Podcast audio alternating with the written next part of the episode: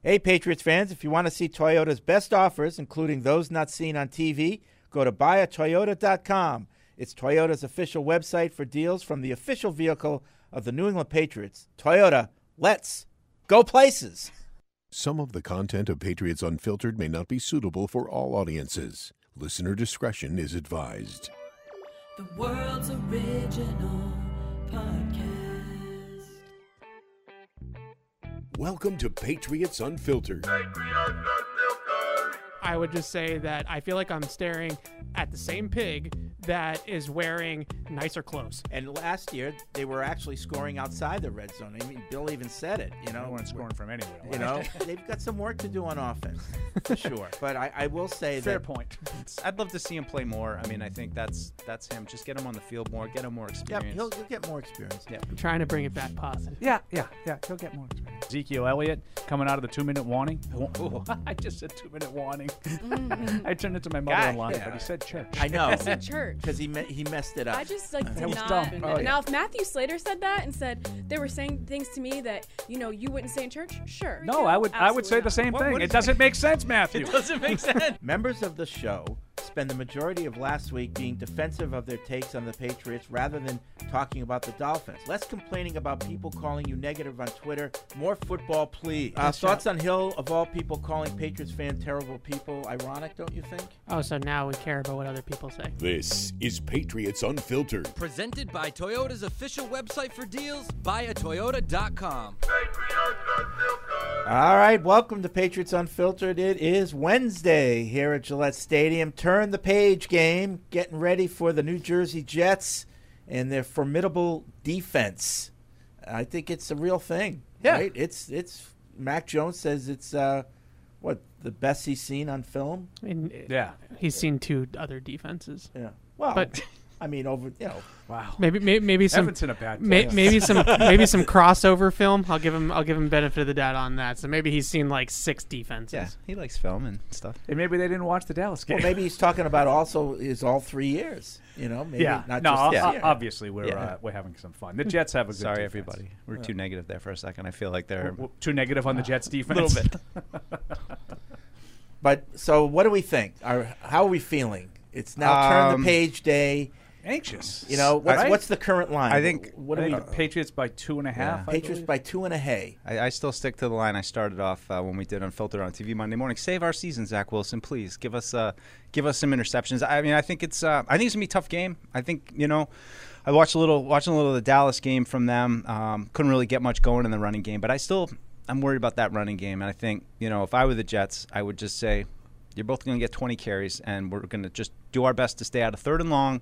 We're going to manage the game. You know, try to force the Patriots. If, if they if they are able to put some points up, great for them. But let's just grind this one out and try to take all the pressure off of Zach Wilson because I, you know, I just I feel like if they can't run the ball and they get into third and long and they they're chasing things, that's when the mistakes are going to happen for the Jets, and that's how the Patriots capitalize. So, you know, I just wonder for the Patriots, can they afford to sit around and wait for mistakes, or can they just go out there and, and, and win the game themselves without having Well, to rely as, on as those Paul turnovers? said, you know, this is a game where you probably can put more people in the box and without fear. Like you know, I guess, but I mean, you just have Christian Gonzalez. I don't know what it's going to look like when Evan goes well, out you, there, you, but you have oh, to. Oh, you're going to get you know. Jonathan Jones back. yeah, too. you have to. Oh, I hope so. You All have right. to. Well, that makes you me have feel to better. account for Garrett. I mean, you have to make sure you know where he is. Miles. Yeah. What? What? What's Who the? we just go by Garrett first? Wilson. We just go by first Garrett names. Too many Wilson. There's a lot of Wilson, so I, I, I G yeah, Wilson or Z Wilson. you have to Wilson. account for him on every play. Yeah. But Donzo. but if you're if you're getting pressure on him, then he's not going to find the second guy. You know. Oh no, no, oh, you're Zach Wilson. Sorry, I was thinking it's Garrett Wilson. Uh, no, I, I mean I think that's you know a big key, and, and I mean Demarcus Covington yesterday, you know talking about it. They they they've got to find a way to, to get to him, and you know it's just it's not as much of a daunting challenge as as, the, as it was thinking about the Eagles and the Dolphins. Just as we lead into the games, the theory of their offense and all the challenges that they present. They have challenges, but it's not the overwhelming offense that you're like. All right, but even in that best case scenario, they can Paul, still if, beat if us this Big way. Head Andy Hart was here, would he be guaranteeing a Patriot win? I think he I, d- would. I doubt it. no. Was he big on that? He oh guarantees yeah. wins. He would. He would guarantee. Oh, win. I, I if if Brady was the quarter, if you know back in the day, yeah, Yeah. but not not right now. I I don't think that Andy Hart for WEEI would be on the radio saying I guarantee the Patriots win. I can't I guarantee. was so I can't see it. I can't see a guarantee. I don't know how you can feel confident. No. What about the spot It's not a great one. for the Patriots? A lot of desperation on both sides. Well, yeah. but there's desperation on both sides. And the other team's but, at home. But the Mm-hmm. Patriots can do something about because they still have a quarterback. You know what I mean? Okay. What you don't I, you don't think Mac's better than? I, I that's not two, those two things aren't the same. Yes, I think Mac is Okay. substantially better than Zach Do you think the Patriots' offense is better than the Jets' offense at this point? Not that I've seen. Oh, wow, that's Not that I've seen. The Jets definitely have better skill players than the Patriots, but the Jets' offensive line is in just as much disarray as the mm-hmm. Patriots. Yep. And the difference I would say with the Jets, this is their group on the offensive line. And I know that the Patriots had most of their guys that are is their group, but that was you know the two guards that was their first game w- without much training camp. You know Trent Brown. The, the starting offensive line that the Jets rolled out there last week, that's their offensive line. And they got absolutely demolished by the Dallas Cowboys, who have a great front. Don't Yeah. get me Yeah. wrong. But Zach Yeah. Wilson was under pressure on over 50% of his It's been dropbacks. really I mean, bad. that's crazy. Their their offensive line statistically by those metrics is the, has been the worst in the first two weeks, and it sh- I agree with Evan too. It's it shouldn't be that bad. I know Duane Brown is you know past his prime and everything, but you know Vera Tucker is a pretty. Uh, that's, another, that's that's two days in a row of really Vera good Tucker. buy. Vera Tucker, uh, really um, really good guard who hasn't played great. Um, I think Becton has been a decent story for them coming Yeah. back. You know, having lost some weight, he's sort of been up and down still. They shouldn't be as bad up They have front multiple as they have first been. round picks there. Yeah. And the the one guy that I think would could be uh, in this week that wasn't in last week was Tippmann, their their mid round pick. Uh, he plays center and guard. I think in camp they had him a lot at, at guard, at left guard, uh, to try to uh, replace uh, Laken Tomlinson there. But I would assume that after how bad it looked against Dallas, that that they go to uh, they they make go to change. Tippmann. Yeah, make, Uh, make a yeah, change. Yeah. Um, you know, with with the Jets, and you know, when Fred had started, and just in case anybody's wondering, Fred is, is occupied at the moment. Um, but yeah, I think you know, there's no there's no comparison between Mac Jones and, and Zach Wilson. I mean, like Mac Jones has been far more consistent and, and productive than than Wilson has. But at the same time, I don't necessarily think that the offenses have been all that much different. I think when the Jets want, you know, they, they obviously do it differently. If they're going to have any success at all, it's going to be because they get Breece Hall going and mm-hmm. they play off of that. If I was New, if I was Salah, I would go back and I, I don't know how many people remember this, but the first game at the Meadowlands last year, I would go back to the first half and I'd look at what they did in the first half until that last pass that that Wilson threw in the two minute drill. And I would try to do a lot of the same things. I thought they had some some runs, they had some heavy play action, and took shots. You know, plays that if they would get picked off, they're like you know they're 40 yards downfield, so it's not in that. I think Wilson had six for 115 or something like that in He that had, game. he had over 300 yards passing in that game, I think, in total. Yeah. he just threw three interceptions. it was the interceptions that killed Yeah. you. So I would go back and look at some of the elements. They had a couple of productive drives early in that game for a field goal, for a touchdown. Then I think they threw a long pass that got them down there a, another time. Um, I would try to find some of the things that, that Wilson had success with against the Patriots and, and, and stick with that. I think just one of the In a hard steady things- diet of Breece Hall. Yeah, just one of the hard things I thought watching Dallas was just how dominant Micah Parsons is. Like that's just kind of like it's like you take how good are they? Like I don't know, but they Dallas has an awesome defensive end who was in the backfield like a second into the snap. You know, it's it kind of colors how you look at it all. To the Patriots have that ability. They don't have quite a Micah Parsons, but I think you know the point stands. You got to attack those guys on the offensive line. Yeah, he, Zach Wilson over the last two years has been the worst rated passer under pressure by a country mile. He has an 18 passer rating with pressure. You, you get 39.6 just by spiking the ball into the ground. So the fact that it's 18 means that he's worse than just throwing the ball away so, on every So we check. know that. I'm assuming the Jets know that. Yeah. If you're the Jets, knowing that the Patriots are going to try to, what do you do? Or do you go to, you know, quick throw mode like the Patriots did last week with Mac? Like, how do you combat com, combat that? Yeah, I definitely think you have to try to run the ball, the but, ball. but I, I would move the pocket. Like I would try to get him on the perimeter with some bootlegs and stuff like that to get him out of the pocket and try to help the offensive line because that's that's really i- it's exacerbating an issue for Zach Wilson that their offensive line can't block anybody either. So it's it's making it even Is worse. this a big Marte Mapu game?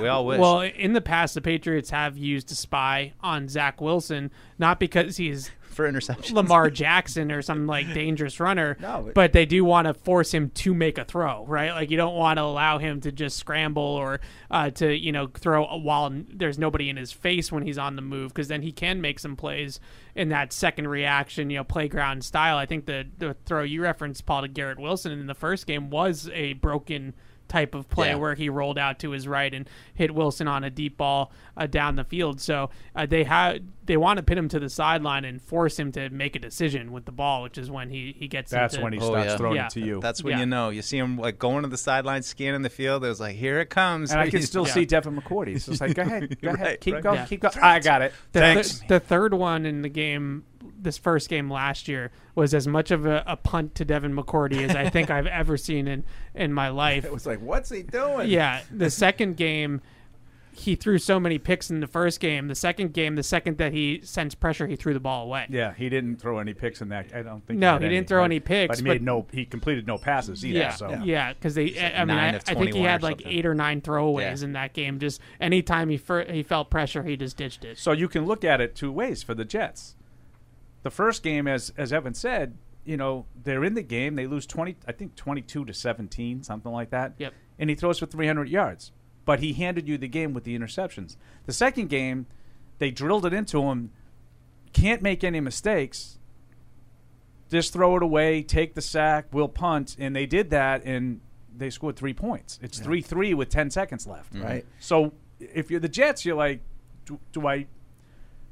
How do I find the balance of drilling it into him that when the play is over, you need to be smart and just throw it away, as opposed to do not try to make any plays Makes because sense. both of those approaches, neither one of them, you know, ended yeah, up working. and I would just be looking for ways to get the ball in Garrett Wilson's safe ways to get the ball in Garrett Wilson's hands. You know, because he's so dynamic after the run. It's, you know, you don't have to take the shots to him. You can just, you know, like Evan said, maybe move the pocket, just get him on an easy pitch and toss coming across the field on a crosser, and you know, let him go to work. Try to try to just limit How how, some much easy can throws you. to like Ty Conklin for them too? You know, who's not a great tight end by any means, um, but you know, just security blanket kind of throws to just quick things. Take the easy, one take one the read. easy stuff. If it's not Oh. there, eat it. That's what I would do. I'd bootleg. I'd send the tight end into the flat. a little waggle. Yeah. How was hauling the passing game? Oh, Breece. Uh, not really like a route runner, but obviously an explosive play guy. If you can get him on a screen or something yeah, like that. Carter- Same, I same think- with Cook, yeah, but Carter is more of their third down back. Yeah. that. Yeah. It's so interesting how when you look at the series with the Patriots and the Jets within a season, how each game is so different. Mm-hmm. You know, like one game it happens a lot. One game's low scoring, the other game's high scoring, or it just they take on lives of their own. Yeah. within the se- same season. I mean, know? just even you know going back to like 09 and 10, and you know those games that were like really tight at the Meadowlands, and they get 45 to three, but then the Jets come back and Right. win. I mean, they it's divisional football. I think Yeah. that's I think that's what I don't want to say scares me, but I think if you're thinking legitimately about this having to be a must-win game, that you know I would say it's hard to really like say, oh, these games are always close because everybody knows that these games aren't always close. But I, I think with these two closely matched teams, that I don't know how you're not looking at a close game unless Well, the Patriots that- suddenly uh, just yeah, boom and, explode. And with Rodgers out, I think now they're more closely matched. You know, And I just wonder what the Jets, you know, mindset is. You know, that's a big question. Like for our friends in the media, what's the mindset? Uh, We'll get we'll get to Evan later. get- what's the about mindset? the mood. But the mood and the it- it's mindset. a good But point are- because are, they ready to go? Are they ready to fight the Patriots and break this? You know, like is it is are they that or are they like, man, we just went to Dallas, we got our butts kicked, and So- this is gonna be a long season, and I don't want to. well, deal no. I, so they he hit Garrett Wilson on a 68 yard touchdown against Dallas, and, and it they it was a drift concept like post with the dig route. That's a Shanahan staple, and he hits Garrett Wilson in stride, and Garrett Wilson just pulls away from the entire defense for a 70 yard touchdown, and, and the whole sideline is up, and everybody's you know into the game, and at that point, I think it was like It was 10-7. and- Yeah, I and, on the next 10-7. play or two, Sauce jumped an out route Yeah, and, and dropped a Yeah. sure pick six. Yeah, right. And That so they could've changed the game. They were in it, and I'm you know watching this on on you know unfold on the tape, and I'm like, the the, the air just like sucked out from them um, immediately after Sauce dropped that pick six, and I was just like, at that point. I think they uh, had to look at themselves and say, well, Zach made his one play that we can count on him to make. Our best defensive player drops a pick six. We're not going to score again in this game, and we're screwed. Like that. That, that had to have been I, the I mindset. see- I hear a lot. You said it too. I hear a lot of people say, well, you know, they got blown out. I don't think they really got. I know. I know Oh, it's a twenty. it's a twenty point score, but I don't think they got blown out on the field. I don't I, think. I do. Yeah. The Cowboys went right down the field the first two times they had the ball. Okay. Like, they that, that's that was the surprising part.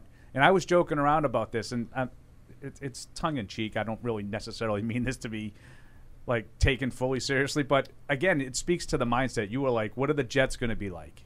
You know, how do they go into the game?" And you're like, Salah spent the whole week like vehemently defending. It was Zach Wilson. You know, just don't read into this. Anybody that we sign or bring in from here on in is to back up Zach Wilson. Yeah. Zach Wilson's our guy. We're behind Zach Wilson. And I'm thinking to myself, if I'm a defensive player, I'm like, I get why we had to keep him as the backup because, you know, the money we invested in, in all that. But now that he has to play again, we can't do this for for 17 more games. And they just kind of like went out and laid an egg Yeah. because I don't want that. Like from the Jets' perspective, it's probably better that they lost the way they lost than it would have been if they had lost 13-10.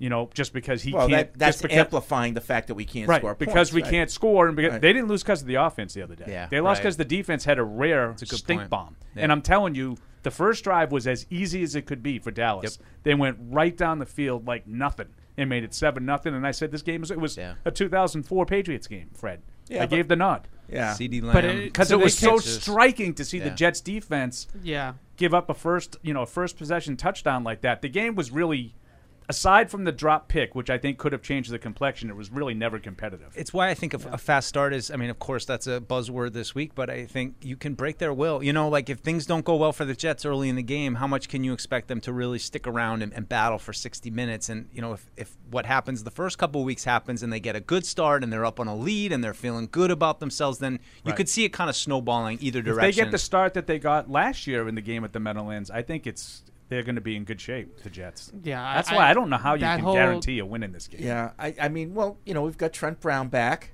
well, Uh, hopefully, I don't know. He's, I mean, concussed, not cussed enough to sign a, on the I'll dotted line. know, I guess. I'll let you know in an hour Yeah. if he's if he's back. I'll bet you he is. hopefully is. him. Hopefully, I'll bet he is Jones. too, and I'll bet Jonathan Jones is back. Probably too. not Marcus Yeah. Jones. Yeah, I had someone Marcus tell me that Jonathan Jones was pretty close last week, and Yeah. they it on the side of caution. So That's good. That's good news. Yeah. So I, it's I, it's again another intriguing battle because we're not sure about who we have and we're not sure about what where they're at at this point. So, I mean, you name the scenario, it could happen. Other than I don't think it's going to be a high scoring game. now Like, the over under yeah. is like 36. I can't Yeah. believe it's that high. Oh my gosh. Yeah. I don't. I'm not a betting man, but if I was, I'd be. Well, defensive scores that factor into that. I. This game, if it goes over 36, I'd be shocked. How I'd be many shocked. how many points both teams total will be scored via defense or special team, oh. non-offense points, I don't- non-offense points. I don't. I, may, maybe the- Directly, I'll say zero. But if you're saying like there's a pick and it sets up a, a four, A pick you know, three? a pick three, No, I'll count those. okay, count those. So I'll say I'll say six, Okay. three, three each side. I'm going to say twelve. wow. Yep. The Jets do play a lot of zone, and in zone, like if you if you get a tip pass or like what we saw, you know, the, the pick six in the Eagles game, like that's that's the how other it way. as does great kind of as happen. that defense guess. is, they don't really create a lot of uh, turnovers and points. You know, the opener notwithstanding, when Josh Allen just kept throwing it to Whitehead. He's not on your team, Josh. well, that's what he is. You know, Yeah. that- that- That's what he is. That's what he is. this Except is a, last a week. He yeah. showed you what he is. a tough defense to go up against for an offense that's that's searching for like consistency and explosive plays and like all the things that the Patriots are struggling with offensively right now. This is this is not like the get right. And I think to some of those games last year where it started with that one, and then it was shortly thereafter the Colts game, and it was the same kind of like physical, tough defensive tackles. Yeah. You know, DeForest Buckner, Quinnen Williams, those kind, and they really like they just controlled. We got we got some breaking news. No, I was just gonna. I, I mean, I don't want to interrupt your train of thought. I just. I, uh, I, think we. I generally don't have one. I think we might have referenced this yesterday, but I just thought this tying it in the Billy O quote um, from yesterday about the running game, which I just I thought this was interesting. Uh, we have to improve the running game. There's no doubt about that. I think that starts with us as a coaching staff. We have to do a better job what we believe we're going to see and then what we actually see on game day. I That's because they heard Evan yesterday during the show. I thought that was really interesting. Uh, so I thought Fangio's system, like I don't want to get too much into the minutia, but like Fangio's system usually plays gap and a half technique, which means that you're going to control your gap, but then when the run running back commits to the, the whichever gap that he's going to run into, everybody then flows back into the ball, right? And that's like their usual strategy. In this game against the Patriots, they did a lot of slanting up front, and they were just kind of knifing into gaps and getting up the field, and more one gapping uh, than they usually do, I would say. And I, I do think that that took the Patriots by surprise, but uh, they did a decent job. I thought in the second half they started, they came out, they they ran a couple tosses. You know, if you're going to slant inside, then we're just going to run it outside, right? Like that goes without saying. So I, I did think that that took the Patriots a little bit by surprise because that's not Fangio's typical front mechanics uh, to be aggressive like that and slant. Why, why would you? Why do you think the shift? Why would they shift to, to more slanting like that? my guess is is they are anticipating a lot of duo and inside zone from the Patriots, and they knew they were going to try to run it between the guards. That said, when they did go wide early, I think the Patriots did a pretty good job uh, Running? s- stretching that out. Oh no, he's talking about the Patriots running. Oh, oh, oh, oh. Yeah, that- Oh, okay. Sorry. Because I would agree with you. I think Yeah. the Patriots defense early in the game did a good job of stretching wide running Yeah. plays out. Yeah. I, I agree with you. Oh, Yeah. yeah. I'm sorry. Yeah. But I, I think to Evan's point, you know, and I, I like I don't. You said I don't want to get in the weeds too much, and certainly I don't. Um, but I would say just anecdotally, you watch the start of these two games, and the other team seemed to have an, a better idea of what the other was going to do than you did, and that's like to me that that throws me off. I always expect Yeah. even when the Patriots don't have the better team, and I'm not saying I expect a great start, but I expect to see some some things. It's not because we're Uh, being outcoached. Right. I expect to see some th- some things defensively, like well, A twist that- this was meant to stop that, or the other way around. You know, and and I do think that there have been some elements offensively in those first drives of both games. Well, it was like the second drive of the Miami game. I thought was the one that was the one that ended in the Demario Douglas fumble, right? Yeah. Second drive. I mean, I thought there was some good mixing Yeah. and matching in, Yep. in that drive. Same thing with the first one against Philadelphia. Um, but I think for the most part, the other team seemed to have an understanding of what to expect. And I thought McDaniel's quote about that with the running game, you know, we saw how they were playing us that was a little bit different than most teams do. And we sort of said, you know, we have to handle that. I mean, we can't let you can't let them get away with playing up front like that. Yeah. I think was the way he he put it to his team, and they didn't. Yeah, no, they adjusted, He's- and you know the Patriots smart dude, didn't really McDaniel. adjust with their running game. Their running game never really got going. You know, Yeah. Yeah, they, I thought that the the Dolphins uh, really just took it to the Patriots game plan, like on, on both sides of the football, and I, I thought that was sort of an un, unsung, untold story of that game because of how you know we talk so much about the personnel and the players and you know where the shortcomings are there, but defensively the Patriots came out in that three day safety look basically to play like prevent against Tyreek Hill and Jaylen Waddle, and uh, McDaniel just said fine, like we'll just check the ball down underneath, we'll run the ball to the edges. You guys don't have numbers out there, and we're gonna just go right down the field on the opening drive. And the Patriots had to pivot, and then offensively, I mean, O'Brien came out and said it. That quote that Mike just read and said they did stuff defensively that we weren't expecting, and we were kind of caught off guard by it. And I really thought that the opening drive against Miami, they come out in that 13 personnel, three tight ends, Yeah. and then they run and they run empty out of it. And like in theory, I guess you're you're trying to get run personnel on the field for the Dolphins and then spread them out and throw it. So I understand the theory, but when your one receiver is DeVante Parker and then you have Henry Gesicki and Pharaoh Brown, like that's not winning too many relay races, right? Like that's not a very like dynamic or fast group. So I, as much as I get sort of the chess match of what they were going for, I, I just it's not a very dynamic personnel grouping I, at all. see, I think I said it during the game. I'm like, I think they played six or seven snaps in that, and, and, and I'm just saying, what's the point? Like, what's the point of coming out in three tight ends and spreading it out, and then you kind of are done with that? Like, wh- like I just don't get. Why not just go into what you're good at and do what you're good at instead of agree being you. like, all right, we're gonna run five snaps in in 13 personnel for whatever. Yeah, what does it's that one, do? It's one thing if Yeah. you feel like you have the Setting it matchup, for something setting else. it up, but Yeah. but when like the way you guys just put it, I agree. It's one thing if you have Gronk and Hernandez and you and you you know put a third tight out. You know the only thing missing was Scott Chandler. You know if if you could just put like Oh, Omano Wanui. you know, matchup winners. Like, Right. I'm going to do this because the other team can't match up with me, and like even if that caught someone, you know, by surprise, to what end? An eight-yard completion? Right. You're Right. not gonna. It's not You like oh, know, oh no, They used to do it. they're gonna gash us with Pharaoh Brown right Well, now. They used to do 22 personnel. So they put the fullback James Develin out there with the two tight ends and a running back, and every team would match them in base. And then they would spread them out, and all of a sudden you'd have Gronk on a linebacker up the seam, and that's just a, a huge mismatch. But unfortunately, like the mismatches don't exist on that level anymore.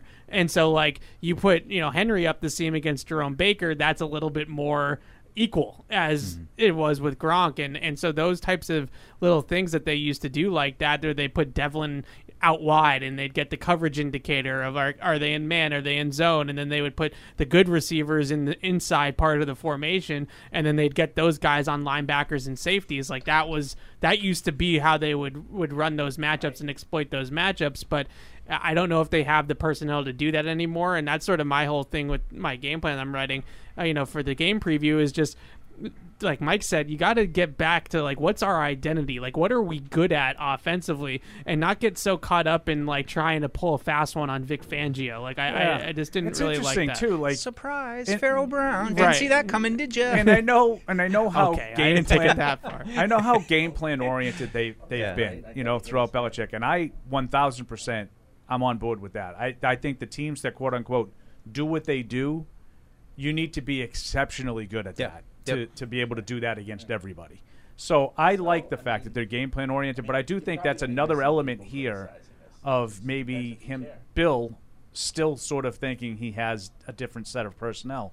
It's one thing to say we're going to do things differently all the time, but then you have to recognize, okay, this might work. Let's use this this personnel group that you're talking about with the three tight ends. This might be a thing that really would work against what we're going to see from Vic Fangio. But at the same time, you have to recognize I don't have the horses to really make it hurt them. Yeah. Yeah. So to what end are you doing it? Like if you're not going to get off, you know, uh, you know, a chunk play or two that's going to catch everybody by surprise, Right. Then and it- why bother? And if you really believe it, are you only going to run it for seven plays, or did they did Well, they they- adjust they- so quickly to it? they got like, out of it because nope. they weren't nothing was happening, right? Like they, Wow. they were like to Paul's point, they were they, it I was they got to run. Yeah, they got to run stuff and a sack or something like that. So right? the very first play of the game was like a four-yard completion to Mike Gesicki Yeah. on a little, uh, you know, sit route over the middle, and it's like, okay, like cool, like you know, like if you're Vic Fangio, or you you're just gonna be like, do you want to do that all game? Then Right. then be my guest. And, Right. You know, I just look at like what are what are they good at? What is their personnel made for? And I, I think I mentioned this yesterday, but like under center, I, I just feel like this team is starving to get the quarterback under center. Like, get the quarterback under center. Uh, get Rhamondre ahead of steam when he comes up to the line of scrimmage, and then incorporate the play action stuff off of that from under center. Like that used to just be what they could hang their hat on in 21 with McDaniels. Like when all else failed and they couldn't get the passing game going, they couldn't get anything going, they would just put Mac back under center with the fullback and Rhamondre behind him or Reset. Damien Harris behind him, and they would just run the ball down your throat. And and they just they don't want to do that for some reason.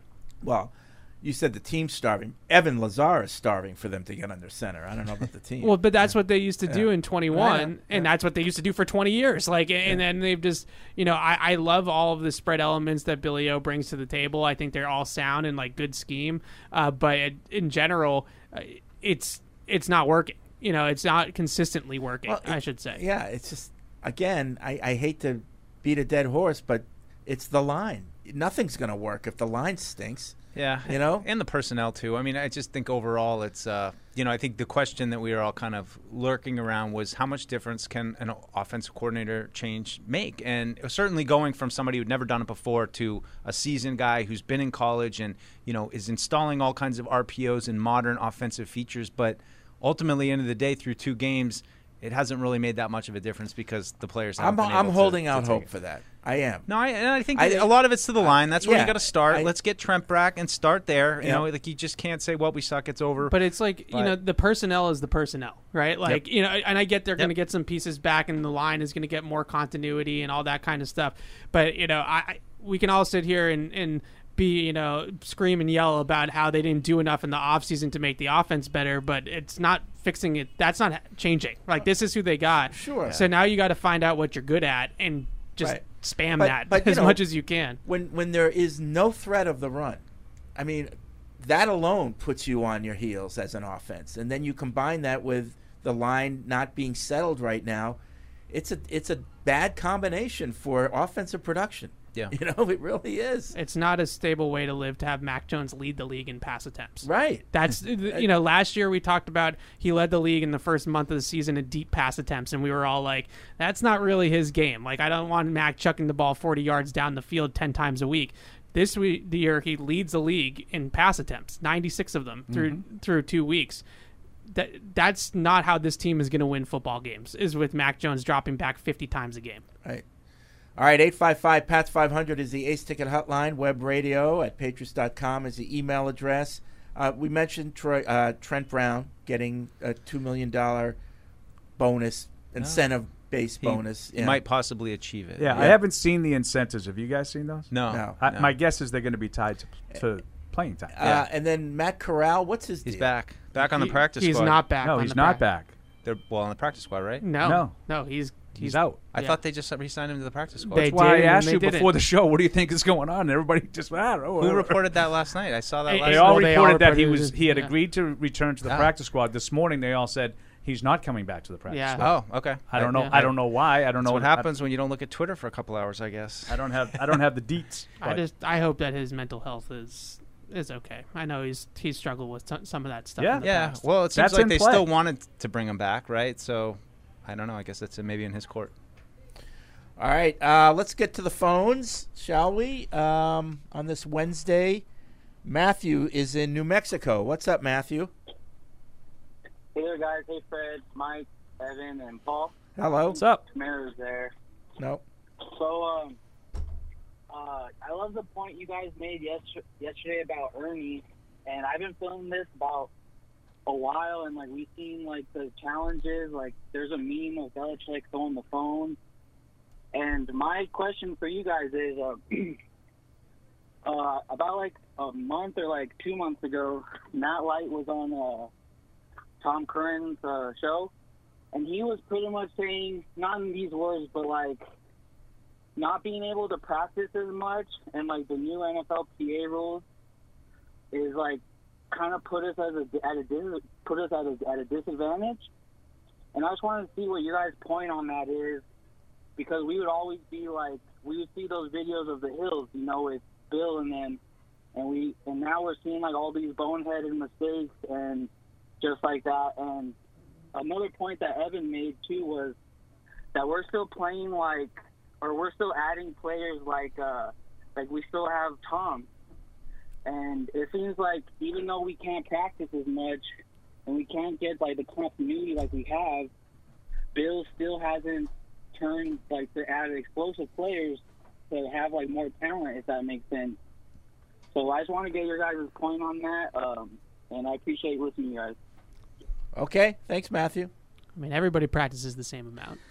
Yeah. So I, I- like it, you can't to me you can't sit there and say like oh they're making all these mistakes that they weren't making before because they're practicing less when other teams don't make those mistakes and they practice the same amount. Yeah. I and- mean, Paul's guy made a had a rant yesterday, mm-hmm. Felge, about how Oh, they I'm- don't do anything in they don't do anything in the summer. They don't. Yeah. They do the same thing as every team. I Yeah. mean, that's Right. the way. But his yeah, his point on that, and I don't necessarily agree with him. I'm more with you guys on this because I just think it's the new, it's the new way Yeah. in, in the league. But I I think that they don't do as much hitting as they once did when they're allowed to hit. Like I'm not talking about the fewer practices or the less time on the field and OTAs and all that.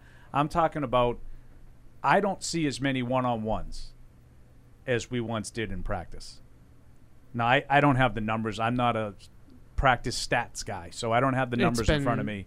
But anecdotally, I can tell you 10 years ago, they used to do more one on one work. Corners against wide receivers, running backs, linebackers, you know, against one another in the passing game. Obviously, offensive and defensive linemen in pass rush drills. They still do them, but I don't see them as much as I used to. And you, uh, that's got nothing to do with rules. Now, maybe some teams, some other teams don't do that as much anymore either. Maybe it's a sports science thing, a nutrition thing, all part of you know the the new wave with all the analytics they have now. Well- that it's more beneficial to to avoid that. I, I don't know. Well- Doesn't seem like injuries are on the on the decline. When you say one on one, you don't mean like, you know, Pass receiver rushers- receiver going off, you know, one on one against a cornerback. Yeah, I do. in shorts. no, Oh. no, I don't mean shorts. I mean in pads. Yeah, because they do a lot of that. yeah, but I mean in pads. I mean Yeah. hitting.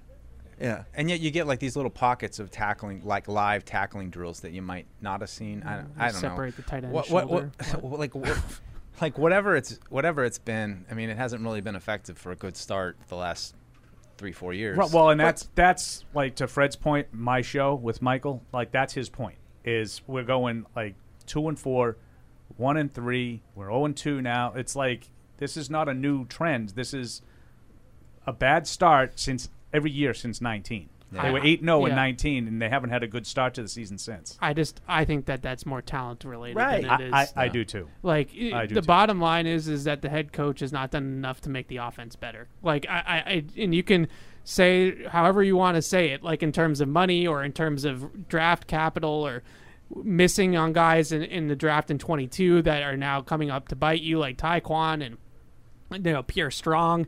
Like as you, Mike was talking about the third down running back. Yes, that was supposed to be Pierre Strong. Like that was the the the message coming out after they drafted Pierre Strong was that they're going to put this guy on the James White developmental track and he's going in year 2 he will be the, the third down back for this team and it didn't manifest itself and those are those are the things that have really come back to bite them and unlike uh, with other teams like other teams they miss on a second round receiver like Tyquan Thornton and they draft another one the next year. Like they don't let that just like prohibit them from from you know addressing the position like the Eagles. They drafted Jalen Reagor and he was a total bust. The next year they came back and they traded for AJ Brown. Like they didn't just say settle. Like they drafted DeVonta Smith and they traded for say, a they, they also drafted another first Yeah, round receiver. right. Okay, we didn't get it right. We'll do Yeah. it again. do it again. that's what the Patriots used to do with the tight end position. right. And now it's in the tackle position and the third down. I mean, it's just it it's been whack a mole with problems. I have a you little know? itch to scratch on Whack-a-mole. the running back thing Yes. too,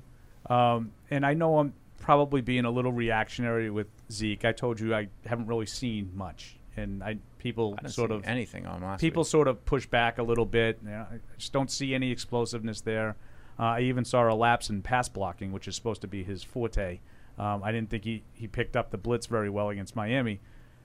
Like going out and investing in that veteran back to me, like I watched Cleveland Monday night, and their all everything back goes down, and and something named Jerome Ford comes in and runs for 100 yards. He's like a fifth round draft pick. He's Pierre Strong.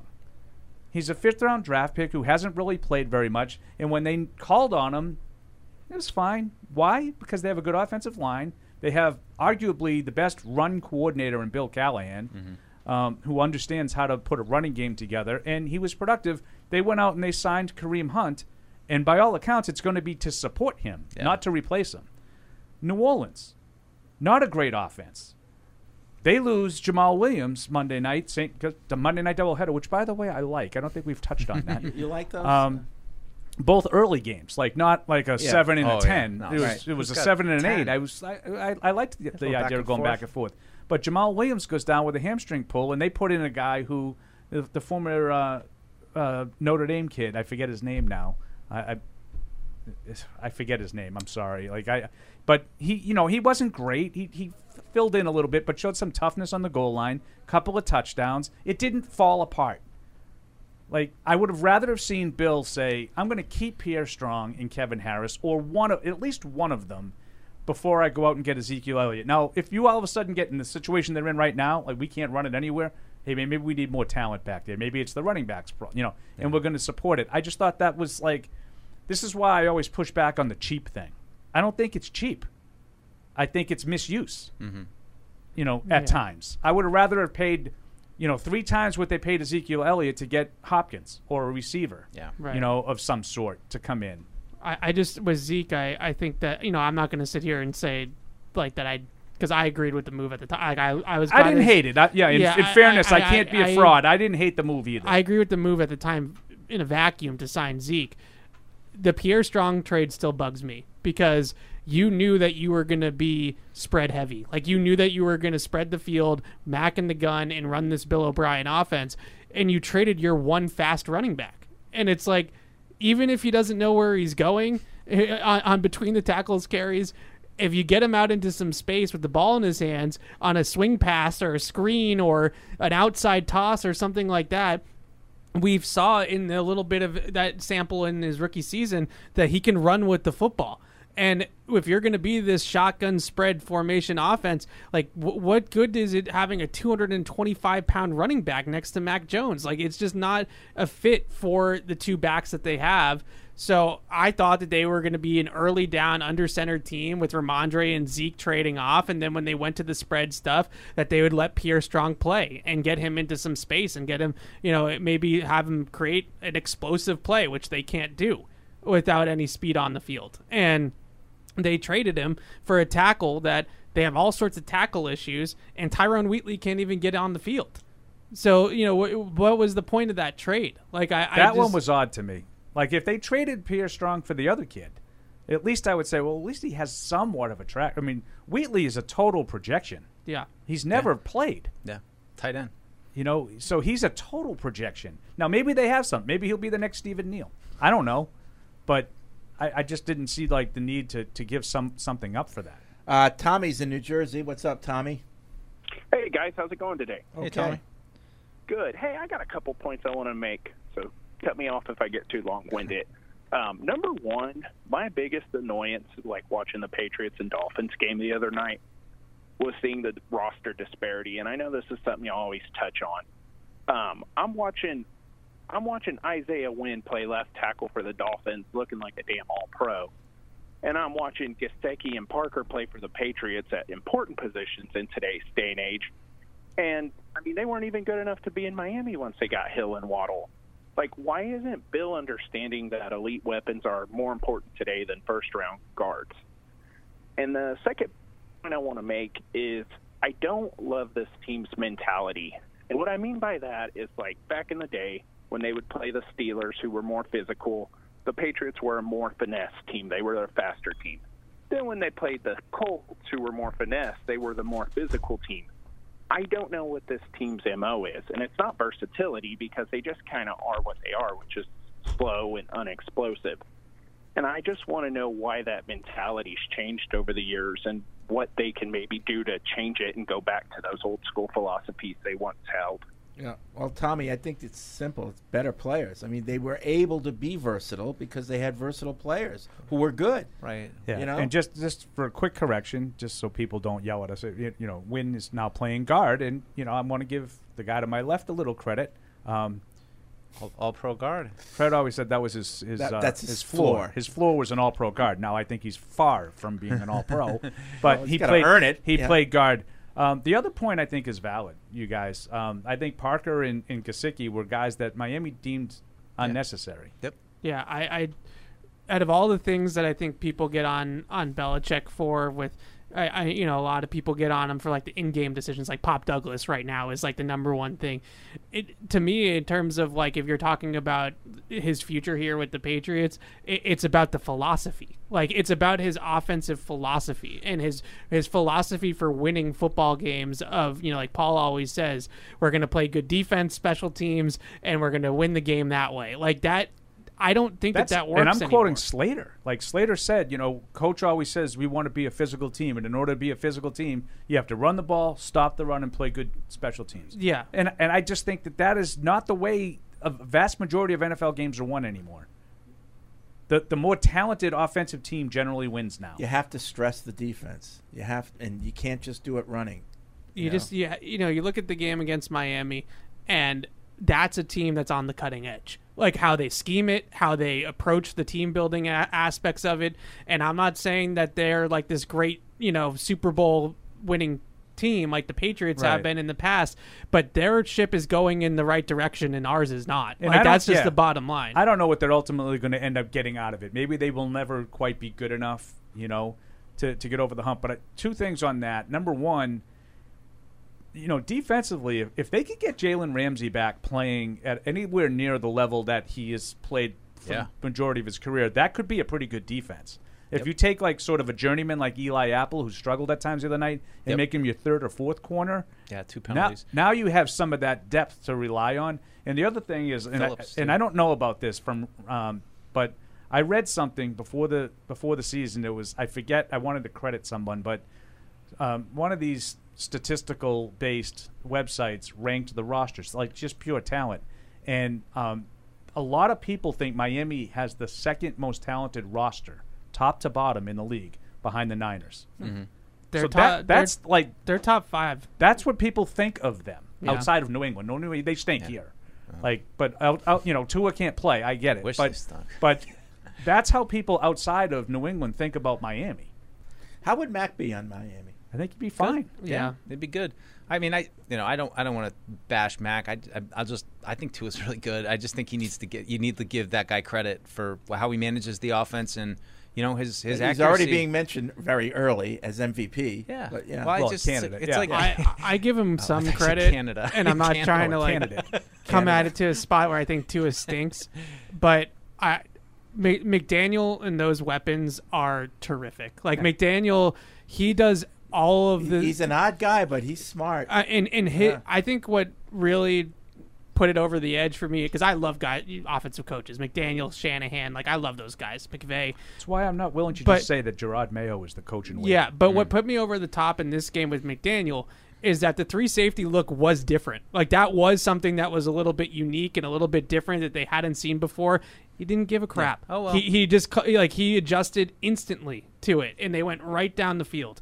With it, it didn't matter that the, the Belichick did this three safety thing that was you know on innovative or whatever you want to call it, and McDaniel just had the script. Like he was just like whatever. Like we're just gonna you know threaten the flats. We're gonna you know conflict linebackers and attack their slower linebackers, and we're gonna move the ball down the field by not throwing it down the field. I, you know what they had trouble with too that a couple times. Um, I don't know if it's really a wheel route, but it's almost like a guy. It's kind of like in an H back position, just offset, and then he just kind of like basically a wheel route, but just right out into the flat. And I mean, they probably hit that three, four times for good gains, and it was just a. To me, it was like, man, they are just schemed up right now. They know exactly what they're looking for, and they know where to attack. You know what I was really impressed was the the two minute drive at the end of the first half, that he started with two of the simplest little swing passes to Ahmed. Mhm. And the only reason why they only got nine yards, they would have gotten more if it wasn't a two minute drill. Like Ahmed was first and foremost concentrating on getting out of bounds. You know, uh, uh, you know, not trying to lower his shoulder and break a tackle or anything like that, but just easy drive starters, Mhm. right? You know, how many times have you seen teams come into Foxborough and they play a decent first half and it gets to the end of the half and maybe they have the lead or maybe it's tied and they just say, if we could just get to the locker room here, you know, we'll be, we're, in the game, we're all right. Miami says, screw that, I'm going to call timeout when the other team has the ball. So I'm going to have more time left and I'm going to come out and I'm going to throw because I don't care if it's incomplete because I'm just going to complete the next one. And I'm going to go down the field and score. and that drive, swing pass, swing pass, slant to Cracraft, slant to Cracraft. Then we're going to get um, Berrios on the l- little flag row, whatever you want to call Whip it. reel. Yeah, yeah, Whip yeah, yeah. I knew we, I knew we, I knew we would have the, the real To- name for it. Whip for me, wheel? he whipped to it, me, but it's then like he a didn't flag go row. back across. He went up into He- the corner. he on- fa- you know? it's a little yeah. fake. You Yeah. whip and then I haven't you seen one of those before. and and uh, I just thought it was as effortless a drive as you'll see, and I, I think you could you could write a book on the on the touchdown play, just how like schemed schemed up it was. They put them in, He- in a bind that the Patriots had no no answer for. He outfoxed Belichick the whole the whole night, like the whole night, pretty much until mm-hmm. the second half when they, they started making their own mistakes. yeah, honestly, and I really do think it, that's what it was. Ev yeah, is I know I Fred gets mad at me a lot of times because he's like, oh, anything but Patriots.com, but I don't say that about the Eagles. The Eagles made plenty of mistakes, but I think the Patriots forced a lot of them. I don't think the Patriots forced many of the mistakes that Miami made. All right, uh, Paul's going to force down a sub right now. His, Uh, here's Fred's. We'll right be here. right, much smaller than Paul's. We'll Uh, be, we'll yeah, be, that, that, that, that's true. we'll be, we'll be right back after this. Oh, uh, show within a show today. What are you doing? Okay, all right. We'll be right back after that. Get in on the action with DraftKings, the official daily fantasy partner of the New England Patriots. New customers can download the DraftKings app now and play free for millions in prizes using code PATS. That's code PATS only at DraftKings. Minimum $5 deposit required. Eligibility restrictions apply. See DraftKings.com for details. Isn't it time to get exactly what you want? Welcome to Red Hot Deal Days from Verizon, where you get your pick of our best deals. like My Plan, where you can pick the perks you want and save on every one. For limited time, bring your own phones to a Verizon store and you can get My Plan for our best price ever. Get exactly what you want in your phone plan and only pay for what you need. Bring your phones to your Verizon store today and get My Plan. These deals won't last. It's your Verizon. What's up, everybody? Check out this clip from Rodney Harrison on the latest episode of Pats from the Past. Yeah, we were joking around just before we started. I, I, my guess is that Tony's memories uh, aren't quite as warm and fuzzy as yours. You know, I mean, for a September, you know, be- it couldn't be a more perfect night. He was probably wondering why it's not snowing as as he was as he was driving in. But I tell you this, man, just talking to Coach, he has a lot of respect for the Patriots organization, Coach Bill, and everything that we've accomplished. And I mean, those battles were epic. You know, you talking about going against Dungy and how well prepared he had his team, um, Peyton Manning, all the great players that they had. I mean, I can't believe I'm 50 years old when I No walked way. when I No over way. here. Brother, I was, you know, 29 years old and, and now I'm 50 and just like you talked about different part with kids. I got a son that plays for the University of Tennessee who got their butts kicked um, yesterday, but it's just really nice to be back and it's nice to see you guys still, you know, talking football. Appreciate that. Appreciate that. So I'm going to put you on the spot a little bit here as you're waxing nostalgia, and it's amazing what life. You know, it's amazing what life is. But who would have ever thought, 15 years ago, that you and Tony Dungy would be together on a broadcast and doing that? That's a small world that your lives intersect like that.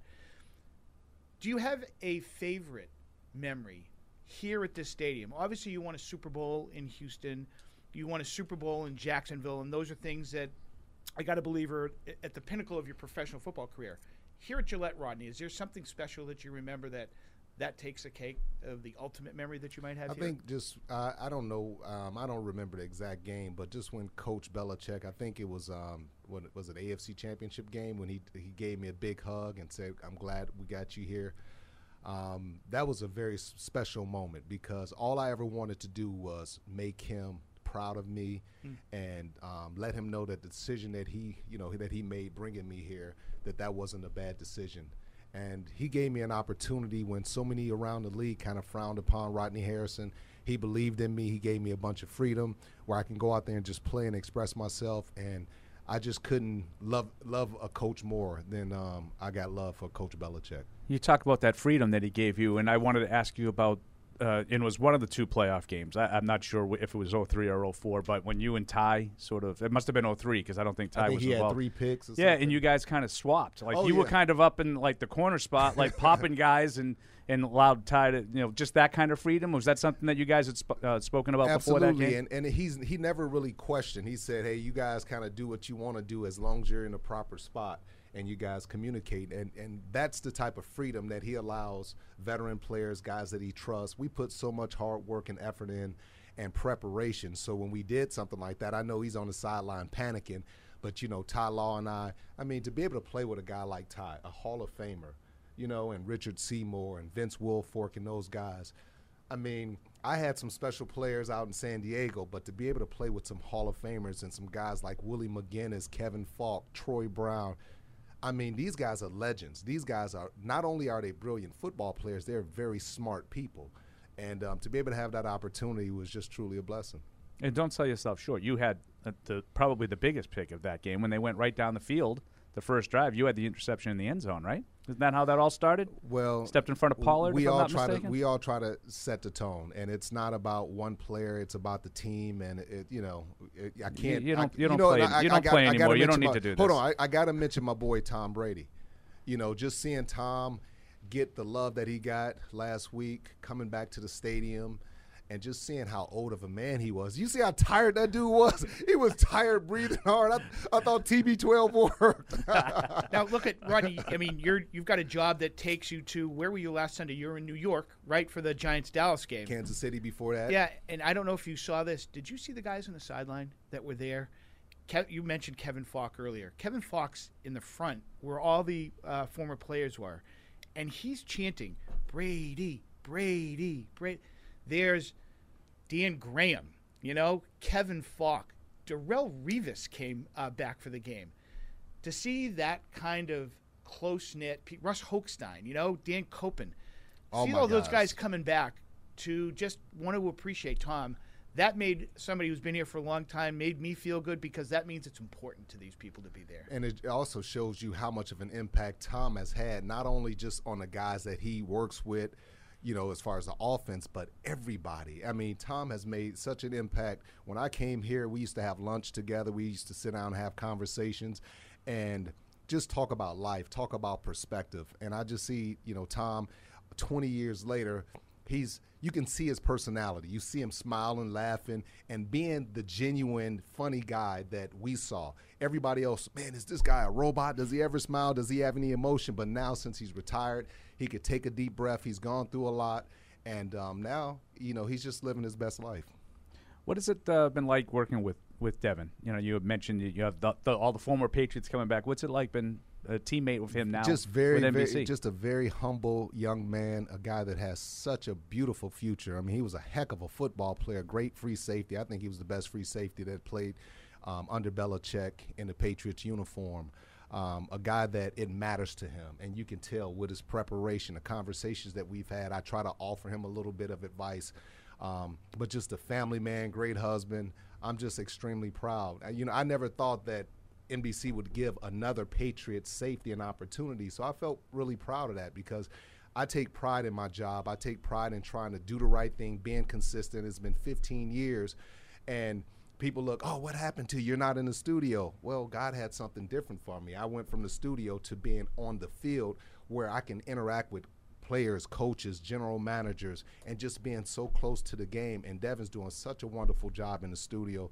Come on, man. Two Patriots doing Sunday night football. Come yeah, on now. maybe maybe NBC knew what a, what a tandem that would have been. Oh, with, my gosh. With, the free safety like Dev, and then you Missed know, it by that the much, old too. school strong, right? I Old school definitely strong would've- hey, safety. I definitely wanted his contract. Yeah. Oh yeah, yeah. Um, it's not a big sample size, Rodney, and you're a student, you're, so you're watching everything. How have they done? In, you don't replace Devin McCourty. You don't replace Rodney Harrison. Never. Harrison. So how? What have you seen that they're trying to do? Because he was such an integral part of the communication, making sure that everybody's in the right spot and everything like that. What have you seen as they're trying to replace? Well, I think the players that they get, obviously, you can't just learn one position. You have to be able to learn multiple positions. And if you can't communicate, you can't play with the Patriots. I don't care if you're a corner, because at times, even if you're a corner, Marcus Jones, he's playing safety sometimes. You know, Kyle Dugger, he's playing deep middle part of the field, but he's also playing linebacker, but he's also playing strong safety in the box. So you have to be able to know and be able to communicate multiple positions. And when I come off the field, I have to be able to say, okay, guys, this is what happened at the linebacker position, but also be able to switch my mindset to this is what happened at the nickel spot. So these guys are smart. They all communicate, and they know that they have to be efficient at every position that they play. Could you have played, you know, the way they, they do it Absolutely. now? Could you have figured it out? See, the difference would have been, and the reason why I used to hit guys up high, because guys would actually come and tell me, hey, Rod, come Stay on, man, avoid knees." my knees because I'm trying to make a living. I got three kids and a wife, and, and I'm like, cool, I don't mind. I don't want to hit you in the knees. But if you're asking me, I can go full speed and hit a guy in his knees now, as opposed to hitting him up high, trying to protect him, then I would have made the necessary adjustments, definitely.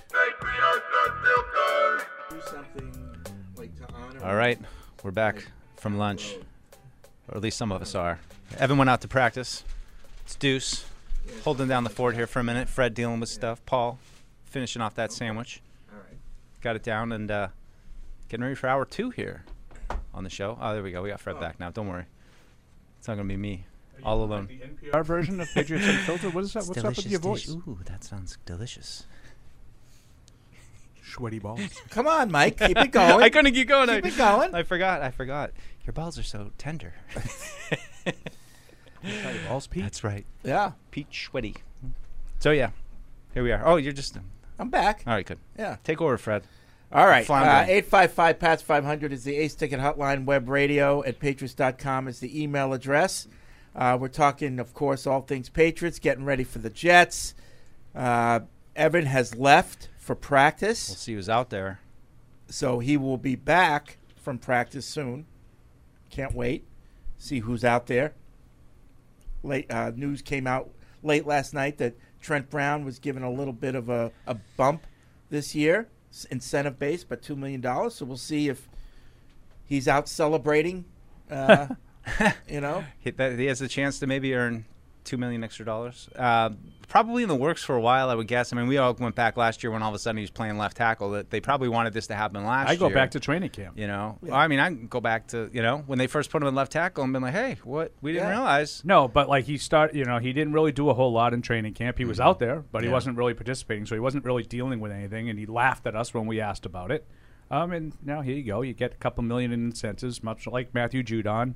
Um, I think there might have been some some of that with DeVante Parker as well. It's like guys that was sort of angry for different reasons and It is- kind of got a little extra. a little bit interesting to me that they would redo the contract and not really consider re-signing him. I mean, they don't have any tackles really coming back next year, except for the. I guess the new guys are probably under contract. But you know, as far as starters right now, certainly Trent's not coming back, um, Well, or at least you not. know? I mean, sorry, I, I misspoke. He, you know, Well, not under contract not under right now. contract. But Let's hope. You know that that. But Let's hope they've learned that lesson. but if you're talking to him about a little sweetener, you know, you, no, no consideration to maybe, hey, let's tack another year on and, and maybe at least provide a body here when we come back next year at, at tackle to, to work with. We're focused on 2023, Mike. All right. Uh, Bradley writes in, thanks uh, for moving these podcasts to YouTube for every show. YouTube lets us rewind the, from the beginning for those of us who can't catch the first hour but don't want to wait till it's complete and sent out to Spotify or other platforms to listen. I thoroughly enjoy listening to you guys on my lunch break, and now I'm able to rewind and catch the full show from the beginning while you're actively live. F- really appreciate the push to get these on YouTube. Oh, and of course, we get to see your smiling faces as we go 6 and 11 this year. Fingers crossed we turn it around for more excitement and uplifting Patriots unfiltered shows. All I'll try. Try my best here for uplifting, but Look at winning, it helps everything. I'll that, tell you that. it much. does. Uh, Melvin's on the Ace Ticket Hotline. What's up, Melvin? What's up, y'all? What's going on? Hey. Hey, two things. Uh, the first thing is in regards to the, just the division itself. The last, you know, big picture, uh, the two big dogs, I guess, Miami and the uh, Bills. For the most part, whenever they come to play us at home, they can come in, play about an average game, and for the most part, beat you. There's a big gap between that. I was, I was in this previous game. I felt like if Miami wanted to score more, they, they probably could. It wasn't too much that we could do really to stop them at particular moments, but I feel like they put their, you know, took their foot off the gas a little bit. But it didn't seem like, from an overall standpoint, the score itself seemed close. But I mean, the game was over pretty much pretty early. Yeah. Just a general feeling. No, I hear what you're saying. of them. Yeah. Mhm. Yep. I don't And- know. Yep. And then the second thing is like with our players, you know, um, just adjusting to different players. I know uh, Douglas fumbled or whatever it is like that, but in that particular moment, I know Bill's talked about previous times. You know, it's it. I mean, players are different. People respond differently. Um, you know, generations are different these days. So, in ter- further, as- I know the guy fumbled. Clearly, I know the guy fumbled, but further embarrassing him or further like doing particular things to him, I don't know how that. There's two things you're supposed to do. I uh, I think it further discourages your player, and it doesn't increase your chance of winning this game necessarily. Who knows? The guy could have went in there and caught a 90 yard bomb like Garrett Wilson. Who knows? You See, know, if, and if I- you can put him back in there. No, I agree. Like it's not it's not like you have all these other guys like you know that are producing. And like why are we going to put a guy out there that's going to fumble when we have all these other guys that are producing? And I think Bill tried to make that point after the game, but it fell on deaf ears because, you know, he was like, you know, we had other guys having productive games, you know, and But- he didn't finish it by saying didn't. Right. That's the thing that really bothered me. Right. That's the thing. It's like I can understand that mentality if you've got a bunch of playmakers. Right. Like why are we going to put a guy out that's going to give the ball to the other team when we have other playmakers? And an underrated. But that's not the point. The point for this year on this team is that you don't. That this guy is one of your more dynamic guys, and you need him for the, in the best interest of the team. You need him. It's not like other years where, okay, you know, uh, we've got James White and we've got a bunch of other guys, and we, you know, Yeah, and what- last thing, he's young. He could shut down. There's like a lot of different emotional things that he could do, or he could just go out for um, a 60 yard play. You don't know, but yeah, I'm less worried times. about his Put him mental state than I am about winning the football game. Well, I, see, You know? to me, it's both. I think Melvin's right. I think that can have adverse effects. And he's right to say, Well, you know, these soft. Well, that, because this, I'm not going to get into a big thing, but you can't tell me there aren't differences between a lot of these guys now Sure. than they would have been 20 years ago. Yeah, give me the tough guys. But anyway, right. But, and, but- and you don't know if you have one. I'm not worried about. I'm worried about winning the game and having guys out there that can well, help that's me win first the and game. foremost. Yeah. But but I'm going to tell you, and I don't think a lot of people have talked about this. So it was fumbling. And what did he do the rest of the game, Mike? Return punts. Does that make sense to No. anybody? Yeah. Right. I'm worried about him fumbling. He's got to go and feel shame because he fumbled, and now I'm going to have him handle punts. Right. And one of bu- one of them, by the way, he started running backward. I, uh, I mean, I don't want to. I don't. Sorry, I'll, I'll let Melvin fir- finish before I. I know you good. I was trying to Yeah. see what they're gonna fight, but Yeah. All right. No, No, we you're got- we got no you're, fight. You're always good at starting Oh, no, no. fights. Oh, We're all, we're all in Oh, no. agreement that Yeah, yeah, Demario yeah. Douglas. I think I, I'm with Melvin and Mike and Fred. I, I think they he should have been No. continued to be a part of that offense. And- and- they had about four positive plays in that game, and he made two of them. Yeah, and they and they you know Bill O'Brien continued to kind of dance around it and kind of say you know similar to what Bill did of, you know, and, and I'm not going to say that that they're that they're being you know fully upfront and you know they, it's just no one came out and said we benched him. You know, like every the whole thing Well, has Bill just said- been like this is how it's he'll been. learn from it. He yeah, said that. which is like and I, and I and I still think he did, and I still think that we should be outraged about it. But it just doesn't like make sense to me with Paul saying you're, you're going to bench him, but you're going to let him return punts. You know, like I don't know. They're just it doesn't it may it might not be as cut and dry as he fumbled and he's that's it he's done put him over there. I, I I wonder if it's you know not quite as that cut and dry. I just think it's crazy that we're in week two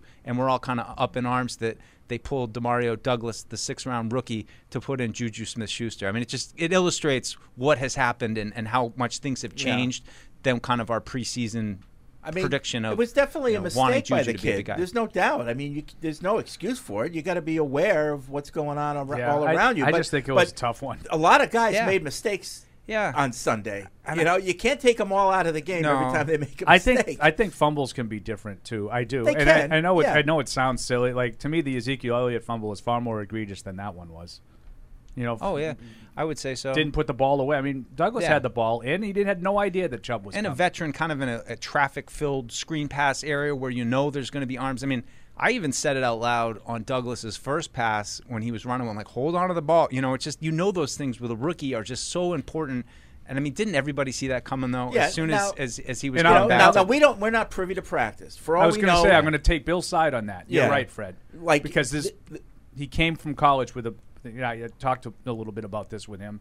Um, I mean, with coaches, he had a little bit of a ball security issue. Yeah, and maybe it's it's reared its head in practice. And Bill said, "Listen, you can't do that," and you know he had to make a point. But yeah, I just I'm just looking at the state of the game and the team at that point. Yeah, you're right, Frank. You know. Like the first and foremost, you- you got to Yeah. try to do everything you can to win a game. Now, if he does it again, uh, yeah, okay. I mean, we're now we're handing the other team the game, but I just think it's setting up something really interesting as far as him.